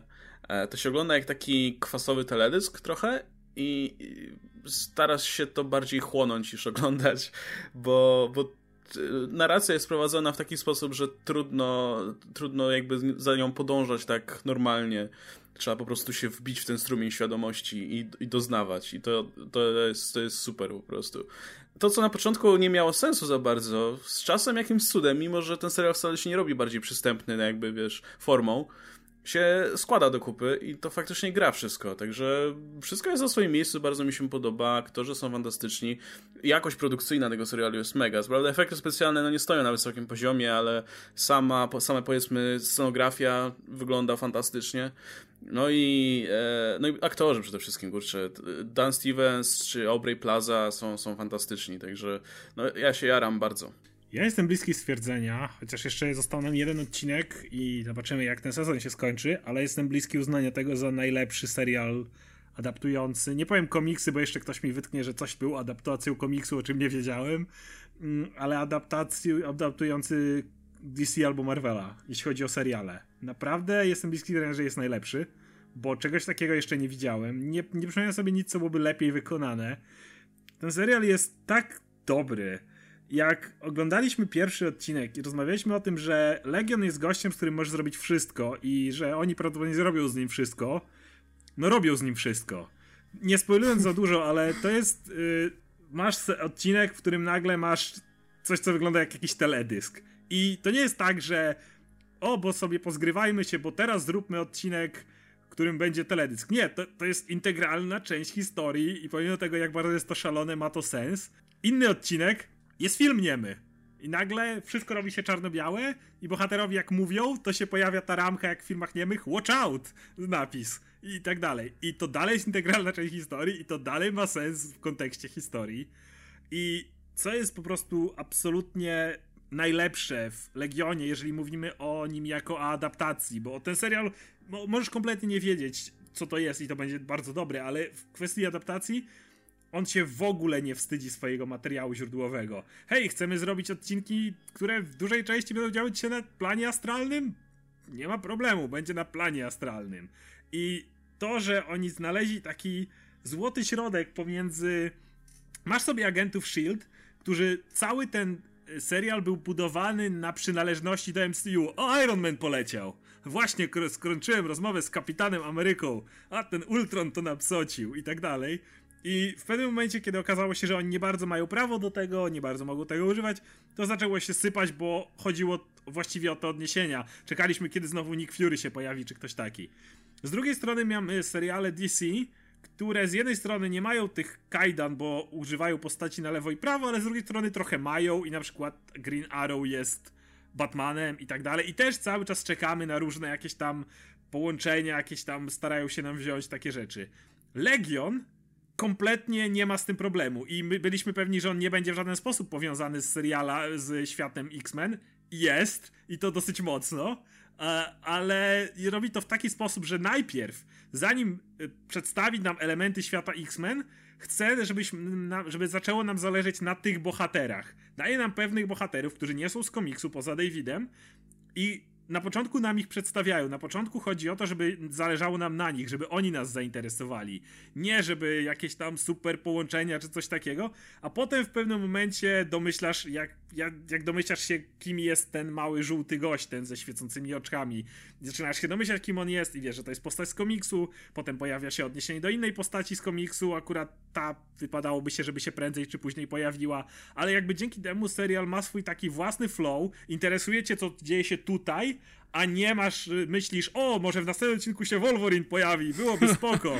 Jakby kompletnie cię to nie obchodzi w tym momencie. Jest jedna postać z komiksu, którą w tym momencie na tyle zatizowali, że prędzej czy później fajnie jakby się pojawiła, kto to jest. Jeżeli ktokolwiek wie cokolwiek o Legionie, to może się domyślić. E, natomiast jeszcze co zrobiono, i tutaj znowu nie będę daleko spoilował. Ostatni odcinek uważam, że był absolutnie nawet najlepszy ze wszystkich. Siódmy odcinek uważam, że był po prostu bił wszystko na ryj, patrząc na to, jak, po, jak co zrobił. Masz tam w pewnym momencie animację pokazaną na tablicy takiej szkolnej, jakby narysowanej kredą, wiecie, animowany powiedzmy obrazki narysowane kredą, które pokazują bardzo sławną scenę z komiksu. I to działa po prostu widzisz pewną bardzo ważną scenę. Chodzi o to, że ta scena również w komiksie była przedstawiana jako taki trochę kwasowy trip, więc pokazanie jej na tablicy animowanej przez rysunki kredą idealnie się sprawdziło. Także ja uwielbiam ten serial, uważam, że z każdym odcinkiem byliśmy zachwyceni odcinkiem pierwszym, dalej jest lepiej. Dalej jest jeszcze lepiej, dużo lepiej. Bym powiedział, że ostatni odcinek był przerewelacyjny, było, nie uważam, że zrobiono coś tak oryginalnego. Ten serial nie wchodzi w żadne ramy, żadne schematy, nie starają się pokazać wilana, bohatera, jakichś takich standardowych rzeczy. W każdy odcinek robi coś nowego. Cały czas bawią się tą formą, cały czas bawią się czym to jest, co taki David potrafi. Cały czas przechodzą ci od jednego planu astralnego do innego miejsca i tak dalej. Robią dokładnie to, czego chcieliśmy po tym serialu i jeszcze więcej. Także mówię, ja, jeżeli finał będzie satysfakcjonujący, to będzie dla mnie to najlepszy serial na podstawie Marvela czy DC. Ja nie wiem, mi się ten ostatni odcinek aż tak nie podobał, przez to, że połowa to była taka ostra ekspozycja e, takie tłumaczenie tych rzeczy, których wcześniej się nie dało, nie dało rady inaczej wytłumaczyć, więc tak jakby poprzednie jednak szanuję bardziej za to, że powiedziały też sporo, nie mówiąc do, dosłownie, a tutaj miałeś wyłożenie, co się dzieje i jak i tak dalej, więc... Ale zrobiono to w taki oryginalny sposób. No zrobiono w oryginalny sposób, to prawda, ale wiesz, chodzi o to, że ten serial do tej pory miał taką a specyficzną, powiedzmy, specyficzny sposób właśnie tłumaczył rzeczy, że w momencie, kiedy docierasz do tego momentu i po prostu nam się tłumaczy, co się dzieje i co się wydarzyło na tablicy, no to tak mówię, e, okej. Okay myślę, że stać by było na coś więcej, ale nie, no, serial całościowo faktycznie robi wrażenie i, i dość, to, to się po prostu świetnie patrzy w ogóle. To jest, ja jestem, ogólnie jest strasznie, duże wrażenie robi wizualnie chociażby. Samo to po prostu w jaki sposób opowiada historię właśnie językiem wizualnym, to jest, to jest absolutnie niesamowite. I jak, jak w ogóle, jak, jaką dużą wagę przyłożono do budowania w ogóle otoczenia, budowania tej, tych wszystkich przestrzeni, które tam są. No, tym bardziej, że większość tych sekwencji to jednak nie jest linearna narracja. To są często takie bardzo szybkie montaże scen, które się pojawiały wcześniej, pojawiają się na przykład, nie wiem, w tym samym odcinku, ale z innej perspektywy i wiesz, to jest tak często szybko pomontowane, że jakby musisz to sobie bardzo szybko w głowie poskładać z tego, nie wiem, coś, co zacznie robić sens i to jest dodatkowa porcja po prostu fanom przy oglądaniu tego. E, nie wiem, czy to co powiedziałem ma jakiś sens, ale serial też nie ma na pierwszy rzut oka, więc e, więc myślę, że to dobrze odzorowuje wrażenia. W każdym razie polecam zdecydowanie. No i czekamy na ten finał, zobaczymy co z tego wyjdzie. E, co prawda Legion się nie ogląda jakoś specjalnie dobrze, co jest zrozumiałe myślę, bo to ewidentnie nie jest serial dla wszystkich. Ja też się spotkałem z wieloma opiniami. Po tym jak polecałem te pierwsze trzy odcinki, sporo osób pisało, że po, po, po obejrzeniu już tych czwartego czy piątego, że nie, że to nie dla nich, że to jest taki teledysk duży, że nie bardzo Rozumiem to, jak, bo, bo to jest bardzo specyficzna rzecz, ale i tak został odnowiony na drugi sezon, więc tak. fajnie. To jest piękne. Drugi sezon jest zamówiony, wystarczyło im taka oglądalność, jaka była. I super, no to jest serial przy kolaboracji Marvela i Foxa i uważam, że właśnie razem stworzyli coś, czego póki co nikt inny nie stworzył. O, kurczę, jakie to było poetyckie. E, to jeszcze krótko o odcinku Flasha specjalnym, tym musicalowym. Bardzo krótko, bo też nie chcę się specjalnie rozwodzić, bo obejrzałem ten odcinek głównie dlatego, że był musicalowy, a ja lubię jak seriale się bawią w tego typu rzeczy. E, tej Buffy wiodła prym swego czasu w rozmaitych e, oryginalnych podejściach do, do tych swoich odcinków. E, ale powiem szczerze, że jestem rozczarowany. To, to, że ja nie lubię Flasha, nie lubię generalnie specyfiki tych seriali CW, to jest jedna rzecz. Tam nie, nie, nie chcę mi się na to narzekać, no bo, e, no bo to byłoby bez sensu. Ale jestem rozczarowany, że tak mało było piosenek, że tak mało było tych elementów musicalowych. I szczerze mówiąc, to tak, to już abstrahując w ogóle od poziomu oceny tego odcinka, e, to moje oczekiwania tutaj zostały zawiedzione, bo ja myślałem, że jeśli to będzie odcinek musicalowy, to oni faktycznie będą robić to, co robią w każdym odcinku, walczyć z jakimiś super złoczyńcami, ale że będą śpiewać przy tym. I mówię, o kurczę, ale to będzie zajebiste. Ale no nie, nie, to po prostu się przenieśli do jakiegoś tam e, alternatywnego świata snu czy coś. E, no i nie wiem, jakoś tak słabo to wyszło. Kurczę, myślałem, że bardziej się tym pobawią, myślałem, że pojadą bardziej po bandzie, a to było takie troszkę zachowawcze. No i te piosenki nie wpadały w ucho, były słabe, jak dla mnie. Mi Także się to w tyle. miarę podobało, bo ja oglądam Flasha i jakby nie mam nic przeciwko temu. Natomiast y, absolutnie zgodzę się z tobą, powinni pójść z tym dalej. Powinny, miałeś jedną piosenkę, która jakby dotyczy samego świata superbohaterów. To była ta Super Friends pomiędzy Karą a Barym. I to było tak naprawdę jedyne. Reszta dokładnie taka powinna być. To nie powinno być o. Miałem te, dokładnie takie same oczekiwania, że nie przeniosą się do jakiegoś świata gangsterskiego musicalu, co miało jakiś swój urok, ale jakby nie, nie na to liczyłem. Liczyłem na to, że będzie dokładnie walka ze złoczyńcami i, i piosenki dotyczące bycia najszybszym człowiekiem na świecie i tak dalej. I pod tym względem też się trochę zawiodłem, aczkolwiek i tak e, plus, że bawią się cały, że starają się chociaż bawić tą konwencją w porównaniu do tego, jak ona była utarta, więc i tak cieszę się z tego powodu, ale, ale mogli pójść zdecydowanie dalej, dużo dalej. Ja jeszcze tylko dodam, że mamy 2017 rok i zmartwychwstawanie z powodu siły miłości to już jest naprawdę przegięcie w tym momencie. Nie Dobrze, róbcie tego nie więcej. siły przyjaźni. No nie, to była siła miłości, ale o przyjaźni też było, ale także to też, też odhaczone. Się. Ten motyw z siłą miłości trochę wpisywał się w ramy tego, że to ma być musical i wiesz, i ma być fabuła jak w musicalu i ma być to takie bajkowe i baśniowe i happy endowe i jakby to miało wpisać się w tą koncepcję, więc mi to nie przeszkadzało. To samo to jakby. Nie broń ich. Sorry. Dobra, to, to, przejdźmy w takim razie do komiksów. Dalej mamy trochę posłuchu odnośnie jedynek, no ale jedna, jedna nam się tutaj trafiła. Za to mamy sporo zakończeń i finałów i innych rzeczy do obgadania, także najpierw przeróbmy sobie tą jedynkę, bo też moim zdaniem nie ma aż tak za bardzo o czym mówić. To był Iron Fist zeszyt pierwszy. To Oskar, ty jesteś wielkim fanem, jak ci się podobało? Mm, to był prolog, więc ciężko mówić coś więcej. To było teaser tego, że dostaniemy coś fajnego jakby mm, byłem spragniony dobrego Iron Fista po tym serialu. No to jest, i przynajmniej... to jest serialowy bardzo ten komiks. Ale przynajmniej dany jest tutaj naprawdę, wiesz, że jest mistrzem. On jakby cały serial, cały ten komiks jest o tym właściwie, że wszyscy są cieniasami dla danego, że on ich wszystkich rozkłada nawet nie myśląc o tym i potrzebuje wyzwania. E, ale jakby jeszcze jakby tutaj idea jest taka, że o tyle co w serialu on wrócił i nic nie zobaczyliśmy, on tutaj płynie na tą wyspę kung fu. I dopiero teraz przejdziemy no, do jakby. Zobaczymy, zobaczymy. Do, do... Oscar nie... nie chce powiedzieć, ale, ale ten komiks jest przeraźliwie nudny. Nie oszukujmy no. się. Jest. Ko komiks polega na tym, że jest sobie dany rant i po tym całym bullshicie, który się zdarzył ostatnio, to Kunlun jest rozjebane i on nie ma połączenia z tą swoją mocą. Więc co robi? No, oczywiście mamy taką scenę, którą widzieliśmy miliardy razy po prostu, że mamy jakieś nielegalne walki i przychodzi jakiś nieznany śmiałek i mówi, że stawiam pieniądze i e, na, tutaj na zwycięstwo. A kto będzie walczył? No ja. Aha, ha, ha, no pewnie, dobra, spoko, walcz. No i on oczywiście rozkłada wszystkich. To było po prostu, tak, to, ale to było wszędzie. To wszędzie, ja filmy z, tak. Filmy z Rebem Brownem oglądałem, gdzie były takie motywy. co, co ja doceniam, to powrót w tej późniejszej walce do tego, co jest przynajmniej fajne w Iron Fistie, czyli tego, że jak oni się biją, to masz nazwy tych ciosów, aczkolwiek to nie jest coś, co wyjątkowo powoduje, że ten komiks jest wow, świetny i w ogóle. No nie, jakoś mi to nie poprawiło zabawy, ale, że miałem wypisane ale no, nie, no ciosy No zgodzę na... się, że, że liczyłem na trochę większe pierdolnięcie na start jakby, że, że od razu, żeby przeszli do rzeczy, a tu na razie tylko powiedzieli, no popłyńmy na tą wyspę i tam będzie wielki turniej z supermistrzami. Zobaczymy. Jeśli ja mogę powiedzieć, nie, nie będąc wielkim fanem Iron Fista, ten komiks był kompletnie nieznośnie nudny i sztampowy i wszystko co tutaj jest zawarte gdzieś wcześniej było lepiej zrobione. I nic właściwie nie jest interesującego, jest to klasyczny motyw bohatera, który jest tak super wykurwisty, że nie może znaleźć wyzwania i przychodzi ktoś, kto wydaje się, że być może mu da wyzwanie, więc razem wyruszają w drogę i to tyle.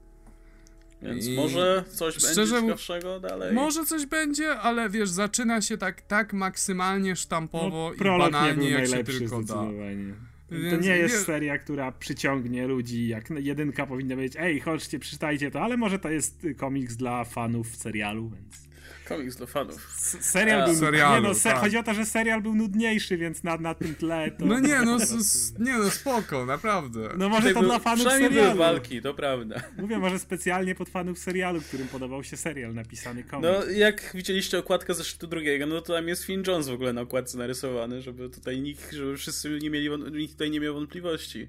E, znaczy w ogóle to jest, wiesz, to jest chyba ta seria, która po prostu powstaje pomiędzy trochę i ma być taka przejściowa, bo, bo to, to, co tam Kary Andrews robi jeszcze, to jeszcze robi, nie? Była zapowiedziana ta seria. Dużo bardziej na to czekam. Tak, już było powiedziane, że trzy pierwsze komik- y, odcinki są z grubsza zrobione i pod koniec roku to wyjdzie i dużo bardziej czekam na tą serię, bo mi się szczerze mówiąc The uh, Iron Fist The Living Weapon bardzo podobało, mimo że w pewnym momencie tam Danny Rand zmienia swoją wieżę Randa w wielkiego mecha a la Pacific Rim i napierdala się z Bogiem Śmierci w Nowym Jorku, ale ja, mi się ta seria strasznie podobała i wolę to i mam nadzieję, no tak. że wrócimy do tego. No, tak. No i tam będziesz miał jeszcze tą relację z tą dziewczynką. Z tą mniszką, tak. No. Także tam coś się będzie działo. Myślę, że to rzucili po prostu w międzyczasie i tak macie jakąś tu krótką serię z turniejem i tak dalej i zajmijcie się czymś, tak żeby po prostu było akurat na czas popularności serialu. E, a jeszcze, a właśnie, no i to pisał Ed Brisson, czyli ten człowiek, który będzie odpowiadał za Old Man Logana teraz, także mam nadzieję, że przy tamtym tytule sobie poradzi lepiej niż przy tym pierwszym tutaj. E, no dobra, tyle chyba, nie? Zobaczymy, jak to będzie dalej wyglądało. E, no to przejdźmy w takim razie do tych ciekawszych rzeczy, do tych rzeczy, które nam się ostatnio wydarzyły. Mieliśmy finał Unworthy Thora i wszyscy czekaliśmy, aż Odinson podniesie młot Ultimate Mjolnir, ale tak się nie stało. Ja, no jak to... wam się podoba to? Szczerze mi się bardzo podoba. Mi się bardzo podobało. antyklimatyczny ten finał. Ja wiem, poza ostatnią stroną, jeżeli by nie było ostatniej strony, to uważam, że to byłoby zajebiste zakończenie. Za, do, do, ostatniej strony jeszcze za chwilę przejdziemy, bo z nią jest tysiąc innych problemów. Aha. Takie, takie what the fuck. Ale do tego momentu, jak gdyby Thor podnosi ten młot, zdaje sobie sprawę z tego, że hej, może go podnieść, ale to nie jest jego młot. To nie jest te, to nie jest tak jak powinno być, to jest to jest po prostu takie po prostu pocieszanie się.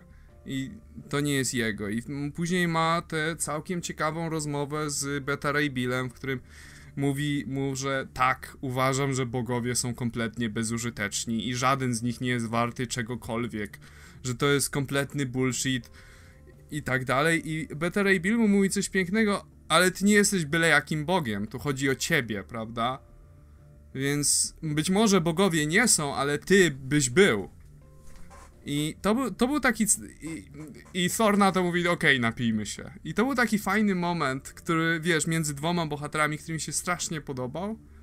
E, natomiast, e, no i oczywiście Thor postanawia, że będzie, nie wiem, strażnikiem tego pierścienia. Tu, nie, nie wyszło mu. Strażnikiem tego, strażnikiem tego to, toporomłota. I robił świetną robotę. Doskonale, e, i, doskonale się sprawdził. E, no i wpada jakiś dziadek z innego wymiaru i zabiera ten młotek. Nie wiadomo kto to jest, ale widzisz... Znaczy to, to jest Odyn. Jest to, Odyn. Co, to, co powiedziałeś jest prawdą i bardzo podobało, i to, co mówiłeś mi się również podobało. Natomiast mój problem jest, dotyczy wszystkiego innego, bo to co mówisz to są może trzy strony tego komiksu, cztery. No tak, to jest prawda. Cała akcja z Thanosem, Hello, która się pojawia w związku z filmem, który nadchodzi i tym, że w filmie prawdopodobnie zrobią to w ten sposób, że Hela będzie uosabiać śmierć, a skoro He a Thanos wiemy, że kocha śmierć, więc w filmie zrobimy, że Thanos będzie na przykład kochał Helę, więc teraz w komiksie zróbmy to samo. To mi się tak nie podobało. Ale dlaczego nie motyw. mogą użyć śmierci? Przecież ona jest public domain. To bo nie jest tak, że tak, Sony tak, tak, ją tak, posiada. ale lepiej powiązać, nie? Szyb, większe powiązanie między filmami. I mi się nic więcej w tym komiksie nie podobało. Mówię, wszystko było tak antyklimatyczne. Mamy wielki finał, kończący jakąś historię Odinsona, który ma się czegoś nauczyć. I okej, okay, w jaki sposób to działa, ale jest tak skondensowane, zepchnięte w narożnik tego, że tak powiem, y, zeszytu, w którym dzieje się pierdyliard innych rzeczy, które w ogóle mnie nie obchodzą. Mam je gdzieś, w ogóle nie, nie, nie ma tutaj dla nich miejsca tak naprawdę. W ogóle po co mi ten cały motyw z Hello tutaj? Cholerę mi to jest. Ten znaczy, motyw, ten z, motyw tym... z Helą jest prześmieszny. To jest takie, ej Thanos, jara ci śmierć? No, no całujmy się. Ten, ten, ten motyw z końcem, gdzie jakiś losowy dziadek się pojawia i zabiera młot, który właśnie Thor miał pilnować. No Także poszedł zgo... pić. No spoko, tydzień, tam tygodnie później, no, to, no dobra, Thor chleje tygodniami. No w każdym razie zgodzę się z tobą, że jako że Dni jako... później. Dni okay, to całkiem dni. możliwe. Dobra. Zgodzę się na to, że jako rozwój tego jest y, Tora ok, to, że Thor wiedział, że mógł go podnieść, widać, bo jakby dostał moc tego młota na ten moment, więc ewidentnie mógł go mieć i to jest spoko, ale no, tak jakby to znaczy, że ten, ten, tą serię można oglądać w czterech, a nie w pięciu zeszytach. Tyle, bo jest rozepchana. Ta, jest rozepchana. Kurczę, po prostu jesteście frajerzy, bo ja od razu mówiłem na samym początku, że boję się, że ta seria nie będzie serią, historią samą w sobie, tylko będzie służyć Aaronowi po to, żeby odhaczyć pewne rzeczy, które mu są potrzebne, żeby posunąć fabułę dalej. No i dokładnie tak zrobił. Do, dokładnie tak po prostu. Mamy rozwój tam Thora kolejny, to jest spoko całkiem samą w sobie, ale to też było potrzebne w tej serii. E, mamy ten Thanosa z Helą i to podejrzewam gdzieś tam ciągnęło i ciągnęło w kolejnych rzeczach. No i mamy oczywiście to, co Aaron uwielbia najbardziej, czyli tą ostatnią scenę z podniesieniem młota i o nie, kto to podniósł ten młot? Teraz się nie dowiemy że z ileś tam zeszytów będziemy musieli czytać te komiksy, żeby się dowiedzieć. No to jest klasik Jason Aaron w swoim najgorszym wydaniu, no. To ty, tyle, ile dobrego potrafi zrobić ten scenarzysta, to wiemy, ale on niestety lubi tego typu zagrywki. No i to jest kolejny raz, kiedy, kiedy coś takiego się w tych komiksach, nawet z Torem, pojawia. Więc ja nie jestem ani zaskoczony, ani rozczarowany, bo czegoś takiego się spodziewałem. Mm, nie, dla mnie ostatnia, ostatni, ostatnia strona to jest kompletny bullshit, który, wiesz, wszystko, co mi się podobało do tego momentu, jak gdyby anuluje z tego miejsca, dlatego że okej, okay, Thor postanawia być strażnikiem tego młota, postanawia, wiesz, że jednak będzie sobą, że nie będzie korzystać z cudzego y, osprzętu. Ok, akceptuję to wszystko, ale w momencie jak pojawia się po prostu jakiś random, ja go biorę i, i bierze. No tak no samo... chuj była ta cała walka do tej pory, no, jak gdyby, wiesz, bardziej... Thanos i, to i ci wszyscy ludzie i kolektor i tu jest zaciągnięte, jest cholerne pół kosmosu, a przychodzi jakiś dziadek i, i, i po prostu spierdala z tym. No tym bardziej, że masz ten cały motyw, w którym Thor mówi, że będzie strażnikiem, ale nawet jest taki moment, bo Thor miał doła, nie? Gdzieś tam siedział na księżycu i płakał. I jest ten motyw, że jakby teraz, że teraz jakby Odin, nie rozumie. Odinson teraz mówi, że no spoko, może jestem niegodny, ale jak chcesz mnie wyzwać, to zrobisz to na własną zgubę i myślisz, no takie odnalazł siebie, nie? A potem, no, no spoko. A potem pierwszą robotę, za którą się wziął, spierdolił. No, no fajnie. No bo poszedł pić, prawda? Także dla mnie to jest po prostu... Są priorytety, no. Jest dobra część rozwoju Thora w tym e, komiksie, ale zakończenie jest mega antyklimatyczne. To znaczy, po cholerę nam trzeci Thor jak tak jest całkiem no serio pytanie. Potrzebujemy Jakby... All New Ultimate Thor, no nie było jeszcze. Ja takiego. mam pomysł. Ale to, to ja jest Odyn, pomysł. prawda? To, czy, czy ktoś podobny do Odyna? Nie, to może być ktokolwiek, wiesz, oni się zmieniają, tak jak no był tak. ten Thunder Strike. Znaczy, on wygląda zbyt podobnie do był Odynem po prostu. Bo to, wiesz, nie robiliby wielkiej tajemnicy, kim jest ten Thor, a później dają nam na okładkę. No właśnie tutaj możemy wrócić do tego, że na okładce e, Mighty Thor 20 jest postać, tutaj podlinkuję okładkę na dole w opisie. E, no jest postać, która wygląda jak Odyn, jak Odyn Thor po prostu. E, ma brodę, ma zakryte jedno oko, siwy dziadek i ma oczywiście młot Ultimate. E, I Zresztą ten, ten krótki fragment, ta, to streszczenie mówi o tym, że tu się zaczyna saga All New Ultimate Thora, więc um, tak. To może być Odyn, bo Odyna nigdzie nie widać, tak? Niby siedzi no Może być Odyn, ale tak kurczę, to by robili tajemnicę teraz z tego, o nie wiem Wszyscy kim mamy jest. młot. Ale to jest Mam też takie powtarzalne. Ja. Cała seria pierwsza, ta jeszcze pod koniec Marvel Now, Thor, opierała się, czy tam Mighty Thor, czy tam Thor God, Goddess of Thunder, opierała się na tym, kto podniósł młot. Nie, nie mija, nie wiem, dwa lata mijają i robimy dokładnie to samo, ale kto podniósł młot? Ultimate. I to jest dokładnie to samo, naprawdę musimy to dostać. Ja mam wrażenie, że wiecie co oni robią? Oni chcą zrobić ta- potajemny swap, bo stwierdzili, że Thora trzeba przejść do jego klasycznej wersji, więc on musi zyskać Mjolnira, ale chcą dalej pisać Jane i będzie tak, że Jane powie, dobra, to ja wezmę ten młot, a ty weź ten młot. ja też myślę, że coś takiego być. szykują I, i, potrzebują trzeciego Thora, który by po prostu wymienił się między nimi.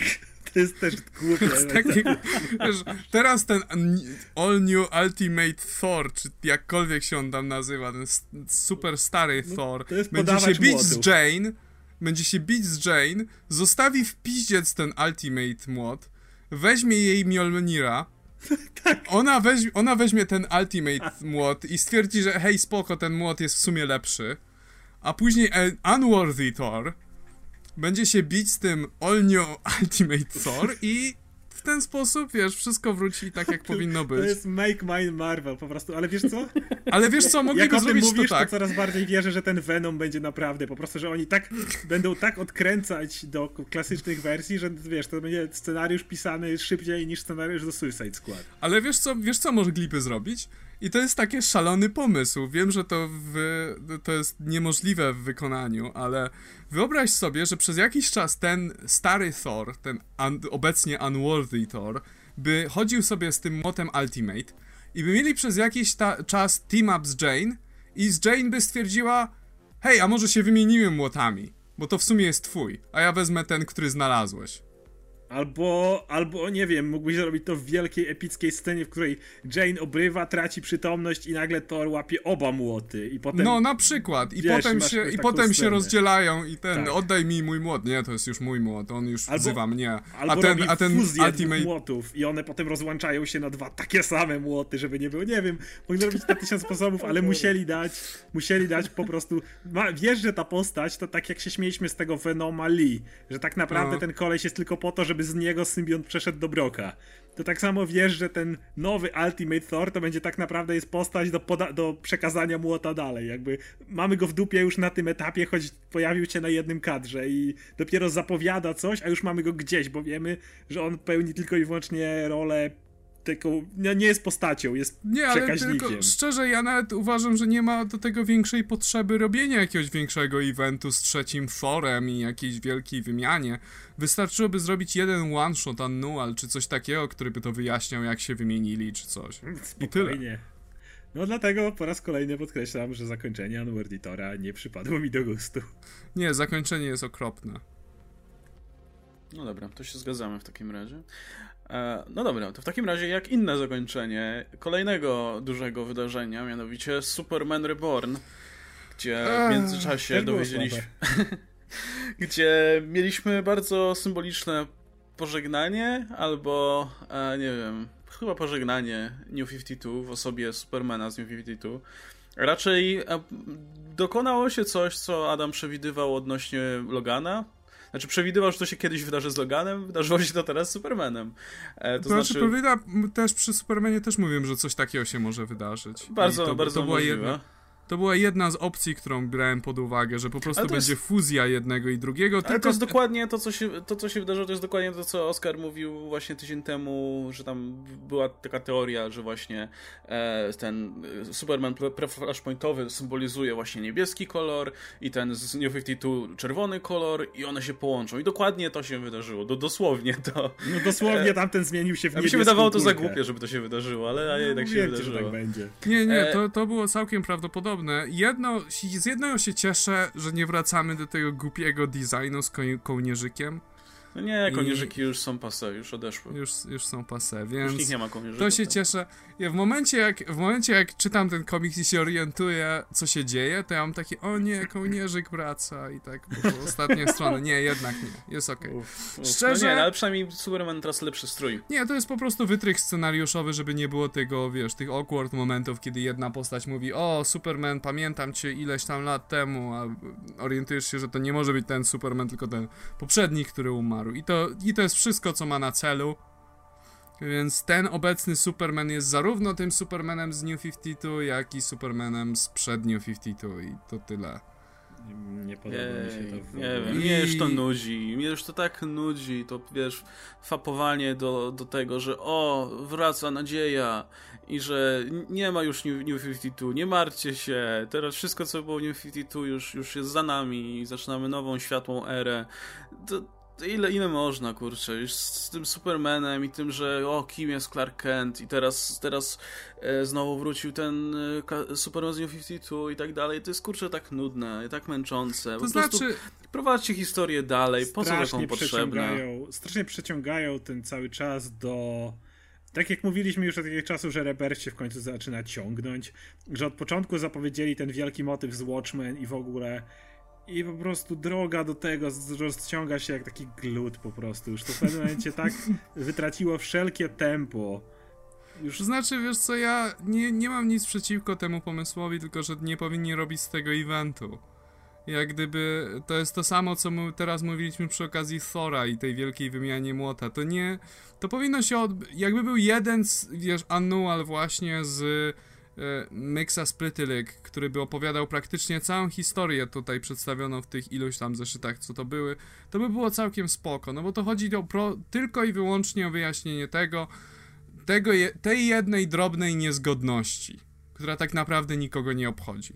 No, to no właśnie z tym, no, niko, naprawdę to nikomu nie było potrzebne, bo jeśli, wiesz, jeśli chcą uniknąć sytuacji, w której jakaś postać mówi do Supermana coś, on mówi, że nie, ja nie kojarzę, bo ja nie jestem z tego uniwersum, no to niech tego nie piszą, no, niech to obejdą w jakiś sposób i, nie tracą czasu na to. Albo mogą tego bardzo ładnie używać dla takich osób jak ja, które nie czytały Supermana z New 52 i z tego co wiem, Superman z New 52 nie ma wielkiego grona fanów, to nie jest wyjątkowo lubiany Superman, słyszałem, że wręcz nudził większość osób.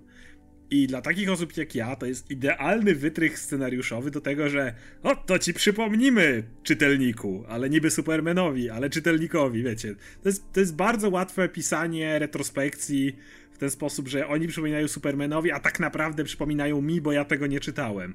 Mogli to zostawić.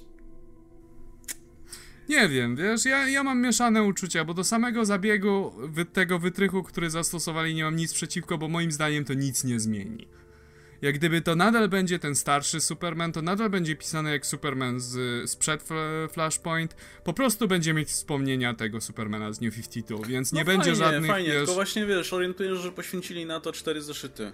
Tak, no. i to jest pro, z tym mam problem, że zmarnowali masę czasu i wiesz, i co jest najśmieszniejsze, przynajmniej dla mnie, gdyby, gdyby to miało inny finał, to ta historia z, my, z Mr. Mixa z Pytyl by się trzymała sama z siebie i byłaby, byłaby wystarczająco ciekawa, ale, ale nie. Postanowili zrobić z tego retcon i to taki trochę chujowy.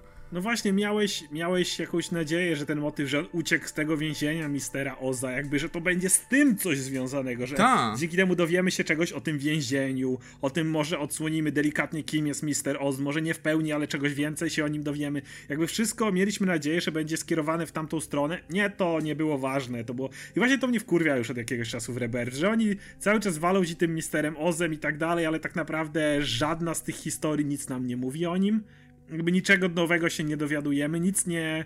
To nie jest tajemnica, co do której dostajemy kolejne okruszki chleba, które nas gdzieś tam doprowadzą, tylko po prostu hej, on tam jest i To znaczy, no jest patrzy. jedna rzecz, którą się dowiedzieliśmy na temat yy, na temat tego, yy, na temat tego, co się działo właściwie. I to jest związane z tym, co mówiliśmy, czyli to, że tak naprawdę ten Superman z New 52 był tak naprawdę połową starego Supermana. I to jest jedyna rzecz, której się dowiedzieliśmy. Było to wspomniane praktycznie, nie wiem, w dwóch zdaniach czy coś takiego i to jest wszystko. Super. Nie, bo no bo, ale to była do tej pory dziura fabularna, Tak, więc tak, tak, pochwalić trzeba DC, że to załatali, dlatego że wcześniej to był taki koncept, że o, wiesz, Wally West wrócił i mówił, o to jest ten sam świat, tylko że został zmieniony. Ale ten Superman, który tutaj jest, to jest zupełnie innego uniwersum niż ten Superman, którego znacie. No tak, tylko znowu jak mówisz, powiedziano to w dwóch słowach po czterech zeszytach.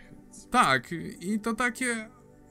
Wolałbym, żeby to była historia po prostu Superman kontra my, zazdrosny Mr. Yy, Tak. Mixa Spytyrek i tyle. Bez, bez tego całego bullshitu z New 52, bo to naprawdę nikogo nie obchodzi. Tyle, no nie, nie ma jakie w ogóle rozczarowania same dzisiaj. No dobra, to ja chciałem powiedzieć krótko jeszcze o finale Extraordinary X-Men, bo to jest ta jedyna seria grupowa z X-Men, która trzymała poziom w miarę solidnie. Może początek był taki sobie, ale potem naprawdę to miało sensowny poziom. No i dostaliśmy solidne zakończenie. Może nie jakieś tam super, a w tej serii zdarzały się naprawdę dobre zeszyty. Ten zeszyt y, z początku Inhumans vs. X-Men był super, na przykład pamiętam bardzo taki ze Storm. emocjonalny. Ten ze O, Storm. to jaki on był dobry. To był chyba najle, najlepszy. O, człowiek, ale był O dobry. człowieku. Ale To chyba najlepszy zeszyt w całej tej serii. Nie no, był, był wzruszający, aż mi łezka poleciała, a ja No. się często wzruszam na komiksach szczególnie. Inaczej E, nie, by, no. nie byłbyś człowiekiem. Jak się nie wzruszysz w tym komiksie. Ale nie, no ale ten finał był całkiem spoko. Znaczy, no co, no rozwiązali sytuację. Terrigenu nie ma, więc spoko, można ewakuować wszystkich z e, X-Haven Haven i przetransportować ich z powrotem na, na, na ziemię. No i trwa wielka misja ewakuacyjna. W międzyczasie Storm razem z resztą swoich ziomali gadają o rzeczach, a na końcu rozgrywają mecz baseballa, bo czemu nie? To jest bardzo ważne, że grają w baseballa, bo to jest takie bardzo symboliczne. X-Men zawsze grali w baseballa. To No jest tak, ich gra tak, i jakby zawsze to jest takie bardzo kultowe. Nie wiem, czy pamiętasz, jak grali, jak Rogue była z Gambitem, y, wcześniejsze pokolenie. Baseball grany na terenie X-Mansion to jest ich taka tradycja i to zawsze ona polega na tym, że nie używamy naszych mocy, po czym i tak używamy naszych mocy. No I wiem, to jest takie... rozpierduchą, tak. to jest takie absolutnie kultowe w przypadku X-Men. I to, że kto się kończy tym, tą grą w baseballa, jest właśnie takim. e, Taki, taką laurką trochę dla fanów, takim love letter do całej tej serii, że oni są rodziną i co robią na końcu? No, jak już wszyscy się rozeszli, co mamy zrobić? No, pogramy baseballa. To bardzo Limbo. fajne. E, I co jest jeszcze istotne w tym zeszycie, no to Storm poszła poszukać Kitty Pride. Gdzieś, Gdzieś tam, nie wiem. W każdym razie, no, Ki- Kitty jest w tym dziwnym momencie życia, kiedy się rozstała z Peterem Quillem, rozstała się z Guardians of the Galaxy, dawno nie była z X-Men, więc ona sobie żyje, próbuje prowadzić normalne życie, a tu nagle przychodzi Storm i mówi, hej Kitty, co tam? E, no i jak wiemy, będzie prowadziła, będzie dowodziła w zasadzie X-Men, bo ca- po tym całym bullshicie, który się dział, to się nie dziwię, że Storm będzie wolała się wycofać na z góry upatrzone pozycje. No, także jestem zadowolony. Generalnie z całej serii była spoko. Nie była niczym zachwycającym, ale była na pewno lepsza niż seria Bendisa poprzednia, więc spoko. Ja mam identyczne przy, odczucia co do finału Uncanny Inhumans i co do serii Uncanny Inhumans. To była porządna seria o Inhumans, jeżeli ktoś chce poczytać o Inhumans. To jest zresztą, cie- tylko że różnica jest taka, że po, w przypadku Extraordinary X-Men to jest seria e, Jeffa Lemire od początku do końca Extraordinary X-Men. W przypadku Uncanny Inhumans to jest seria Char- Charlesa Soule, która zaczęła się tak naprawdę w Marvel Now w Inhuman. Więc ten komiks jest zakończeniem tego całego ranu, jeszcze od Marvel Now jakby, bo tam to się wszystko zaczęło i on to pisał prawie jak kontynuację. I ten finał jest rewelacyjny. Jest w ogóle Maximus, część tego, bo jest podzielony na dwie historie i mamy na początku Maximusa, który od jakiegoś czasu miał odtworzyć Terrigen, miał zebrał receptę na Terrigen i ma zbudować nowe kryształy Terrigenu i zbiera tam ludzi do, do ekipy, tam y, ma fabrykę, to wszystko organizuje, y, no i zamyka się na trzy dni, żeby stworzyć tam kryształy Terrigenu, po czym oni wchodzą, e, a Maximus, piękne co? Ale Maximus, ty zbudowałeś wielkiego robota. No, bo myślałem, że mogę zbudować Terrigen, a potem stwierdziłem, by, że to zbyt proste na mnie. Co miałbym wrócić do Inhumans i dać im Terrigen? Gdzie w tym fan? Zbudowałem wielkiego robota, żeby ponapierdalać X-Men. I to jest takie, i potem masz motyw, że on w czasie walki nagle wyciąga miecz, bo pojawia się wielki potwór z głębin. Nie będę wnikał jak, bo to jest powiązane z poprzednią fabułą. I on wyciąga miecz i ten wielki miecz, jak się okazuje, jest wielkim kryształem Terigenu. Więc Maximus naprawdę potrafił odtworzyć ten kryształ jest uni unicestwiony w czasie walki, żeby nie było. Więc Maximus naprawdę mógł odtworzyć Terigen, tylko stwierdził, że eee, po co?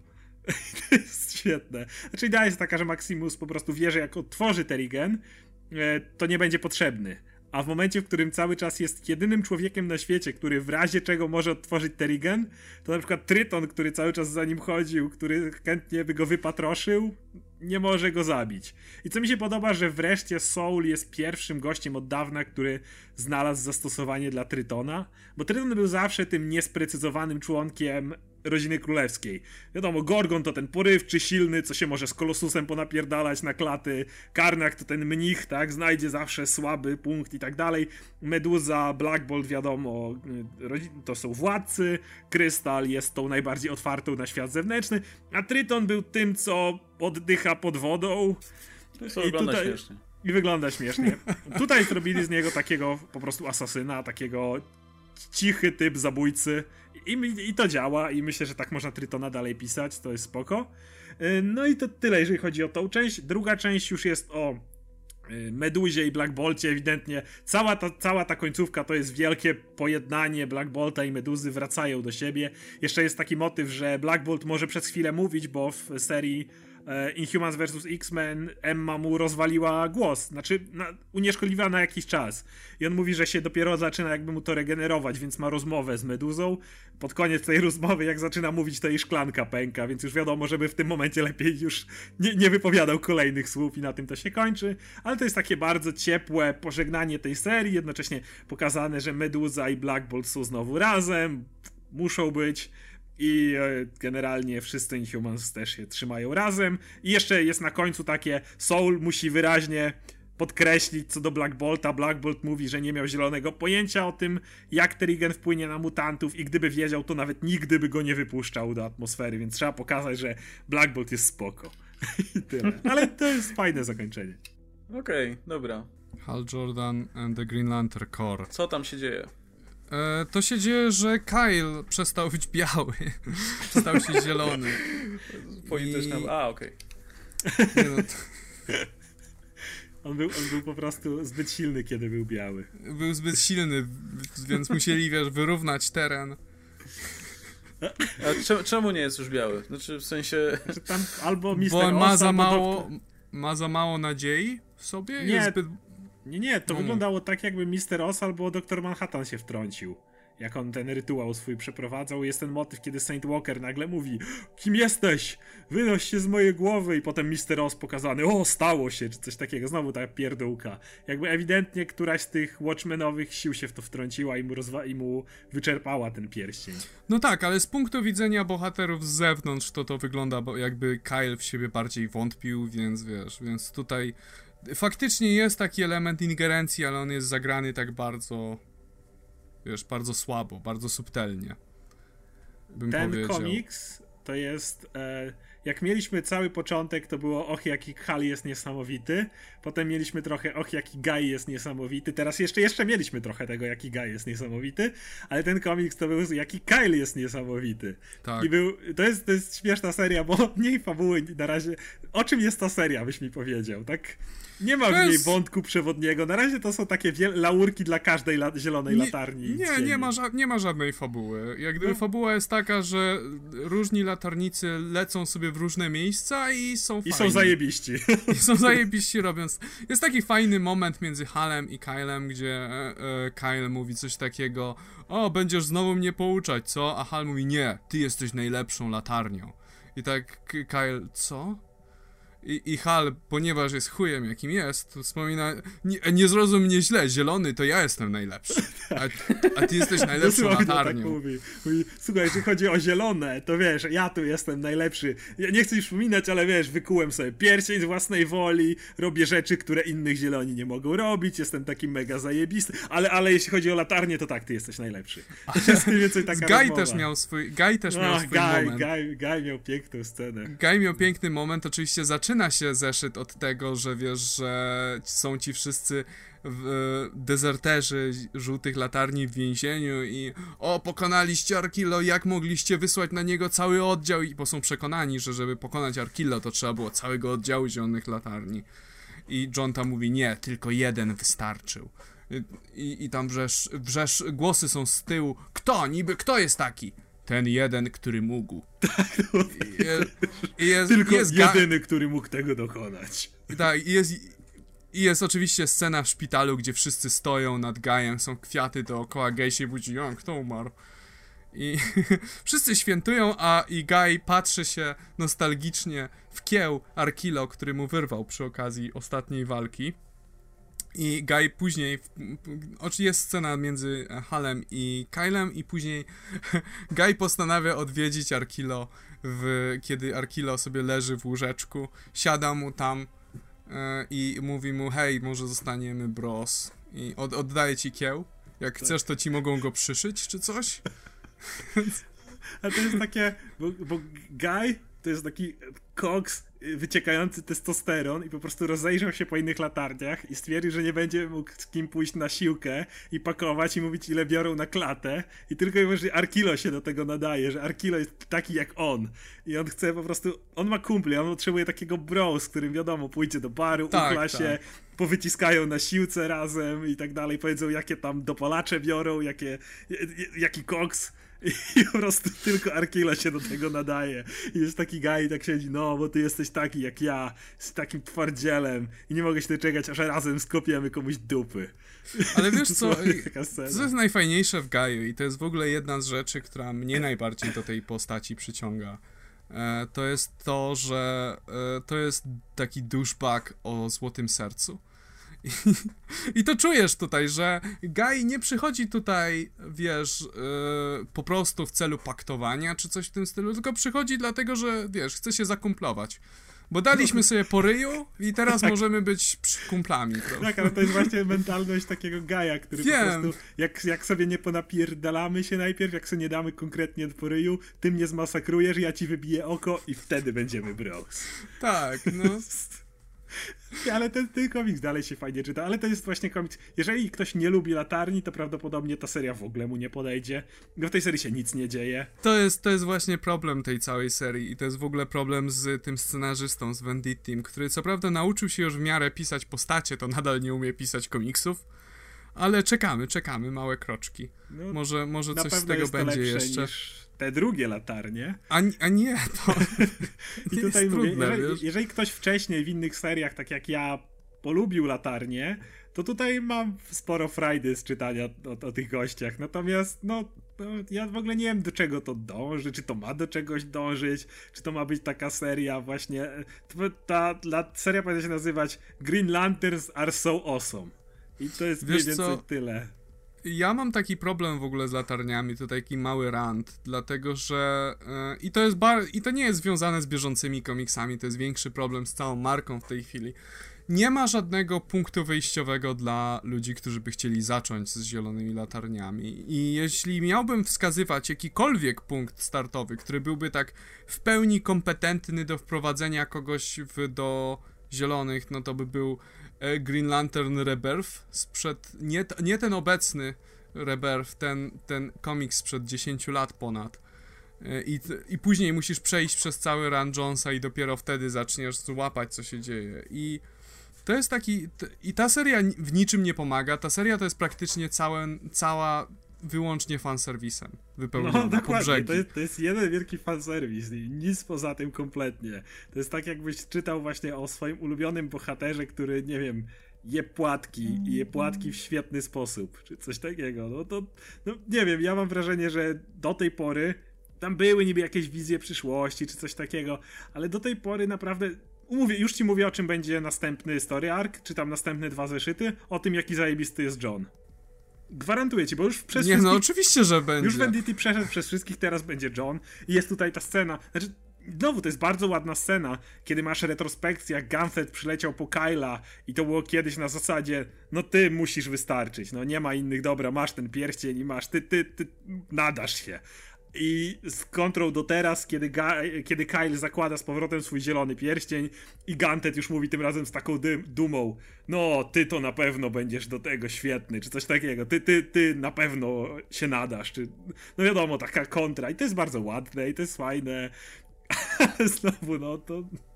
To jest fanserwis, prawda? Jeśli pamiętasz oryginalną scenę, no to to na ciebie zadziała.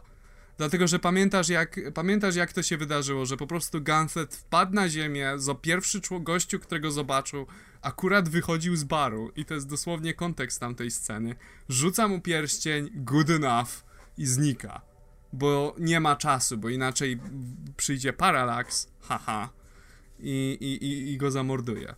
Mm, natomiast e, no nie sądzę, żeby ktokolwiek, kto nie zna tych latarni, jakkolwiek się tym zainteresował. I wiesz, miałem taką mikroskopijną nadzieję, że Green Lanterns będzie się zajmować werbowaniem nowych fanów. Ale potem zobaczyłeś, kto to pisze. Tak. Nie, ale wiesz, nawet jak już zaczął, zaczą, jak zobaczyłem, że wiesz, te komiksy pierwsze z sama Humphreys'a, które oczywiście były beznadziejne, ale wciąż liczyłem, że to by był mimo wszystko taki punkt, do którego możesz sięgnąć, jak nie znasz tego uniwersum. Ale tak po trzech, po trzech zeszytach pojawia się Valthum, The First Lantern. I takie zaczynają się pojawiać postacie, których nie ma siły, żeby ktoś znał, wiesz, bez znania całego, e, całego uniwersum praktycznie. I zaczyna im dodawać nowe historie, jakieś originy, które są kompletnie bullshitowe. Ale to już na inny podcast temat. No. Także, także świetny komiks dla mega fanów latarni. Jeżeli ktoś nie jest fanem latarni, to z tego komiksu nic nie będzie miał, po prostu kompletnie. Będzie wiedział, dowie się jak postacie, których nie zna, są zajebiste. I sobie nawzajem gratulują tego, jak tak, są tak, I sobie jeszcze to sobie mówią. Albo, albo Hal, który mówi, że jak sam jest zajebisty. No ale to wiadomo. Nie no, to jest akurat standard. To, to on robi od 20 lat ponad, więc... Ale no tu powiedział też, jak zajebisty jest Kyle. Tak, ale, no to jest, ale, to jest nietypowe. masz rację, cały ten komiks to był John mówił, jak zajebisty jest Guy, Guy mówił, jak fajny jest Kilo, Hal mówił, jak fajny jest Kyle, Gantet mówił, jak fajny jest Kyle, Hal mówił, jak sam jest fajny. No wszyscy sobie nawzajem gratulują, jacy są zajebiści. No to, to jest właściwie Hal Jordan and the, wiesz, Circle Jerk Corps.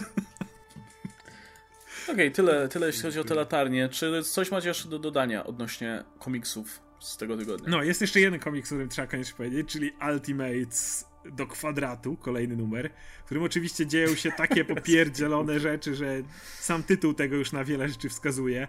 Nie da się wyjaśnić dokładnie, jaka jest fabuła tego komiksu, to jest zbyt popieprzone. Co, co, co się tutaj pojawia. Y, Galactus dalej ma tam zmienia się z powrotem w Devurera, aczkolwiek wiemy, że to się nie uda i on zostanie Lifebringerem, bo ma mieć niedługo duel pomiędzy nim a Ego, akurat na Guardiansów. Natomiast co jest najważniejsze, y, wyja- pokazuje się, kto jest tym Space Jailerem, kto uwięził Eternity w łańcuchach. Jest to First Permanent, czy jak tokolwiek się nazywa, istota, która uważa, że jest multiverse za bardzo popieprzony i żeby nie było multiversu, żeby nie było innych wszechświatów, żeby istniał tylko jeden. Co oczywiście samo w sobie nie ma żadnego sensu, bo w tym momencie jesteśmy po Secret Wars, gdzie w sumie to już się stało i już wróciliśmy, więc wiadomo, że do tego nie dojdzie, ale muszą to zrobić i to nie wiem, nie wiem dokładnie jaki ma cel pojawianie się teraz wielkiej gęby w kosmosie, która mówi nie, teraz niedługo będzie tylko jeden wszechświat. Ha ha ha ha. W ogóle brzydki ten ryj jak nieszczęście. Ja uwielbiam kreskę w ogóle Travela Formana w, ty, w no. tych Ultimatesach. To jest tak cudownie brzydkie wszystko. Uwielbiam to. I już to jest ten sam gość, co Animalmana rysował, nie? Tak, ten, tak. I już jest lepszy tomem. kolorysta. Już super. nie ma tych problemów z tymi kolorami. No nie, ale dalej masz te takie gradienty, które, które są po prostu też takie e, się tak wybijają maksymalnie. Nie, mi się bardzo podoba oprawa, głównie dlatego, że jest taka brzydka.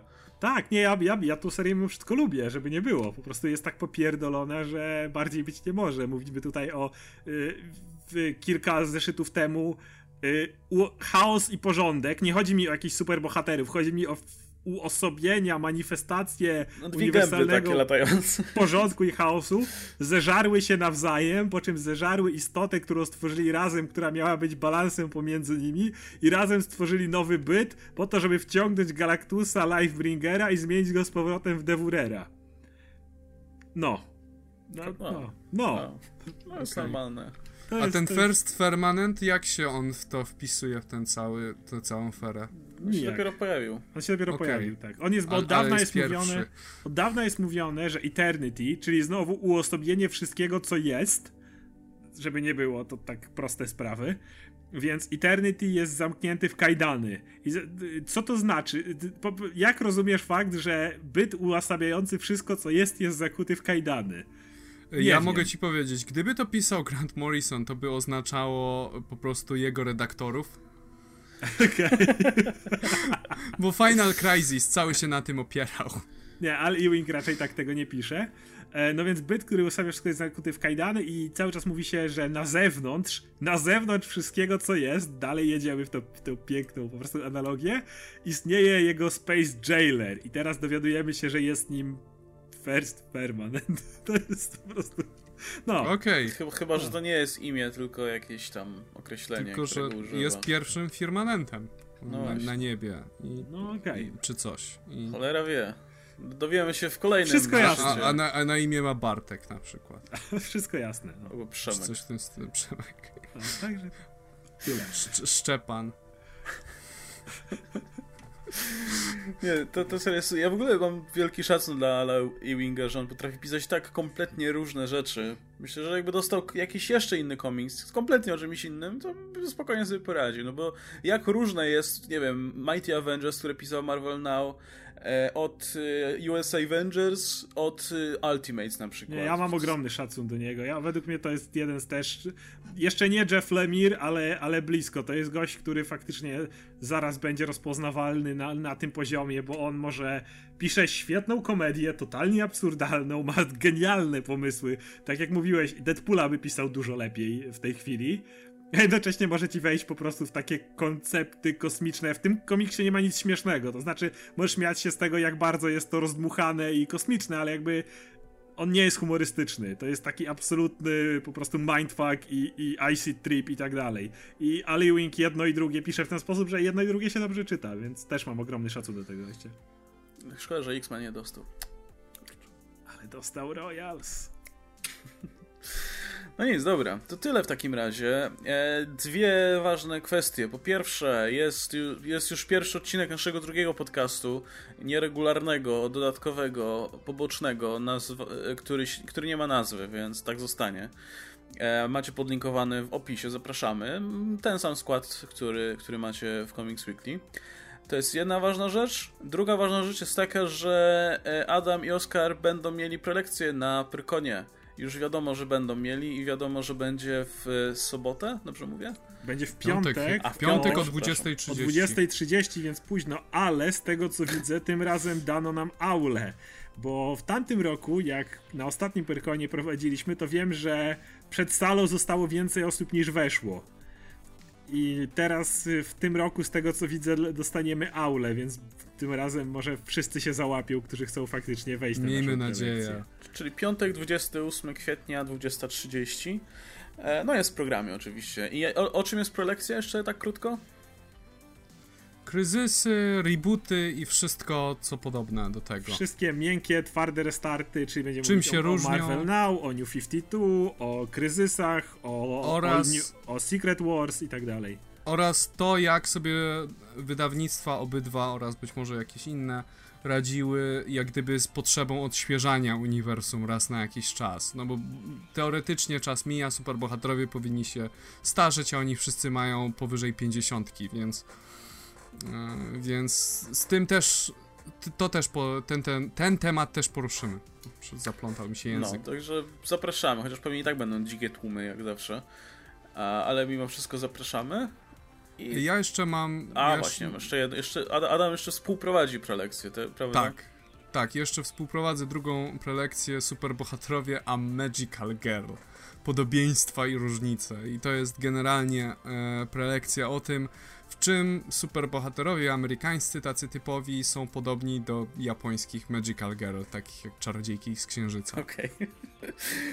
Dobra, to w takim razie tyle ogłoszeń. Oczywiście zapraszamy na kanały, Facebooki i tak dalej. Zresztą e, jest osobny kanał w ogóle YouTube'owy do tego drugiego podcastu, także też go tam podlinkuję. Możecie zasubskrybować, żeby nie omijać tych e, podcastów.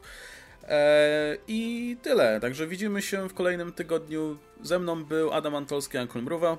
Hej wszystkim! I Oskar Rogowski, komiksomaniak. Cześć wam. Trzymajcie się, cześć.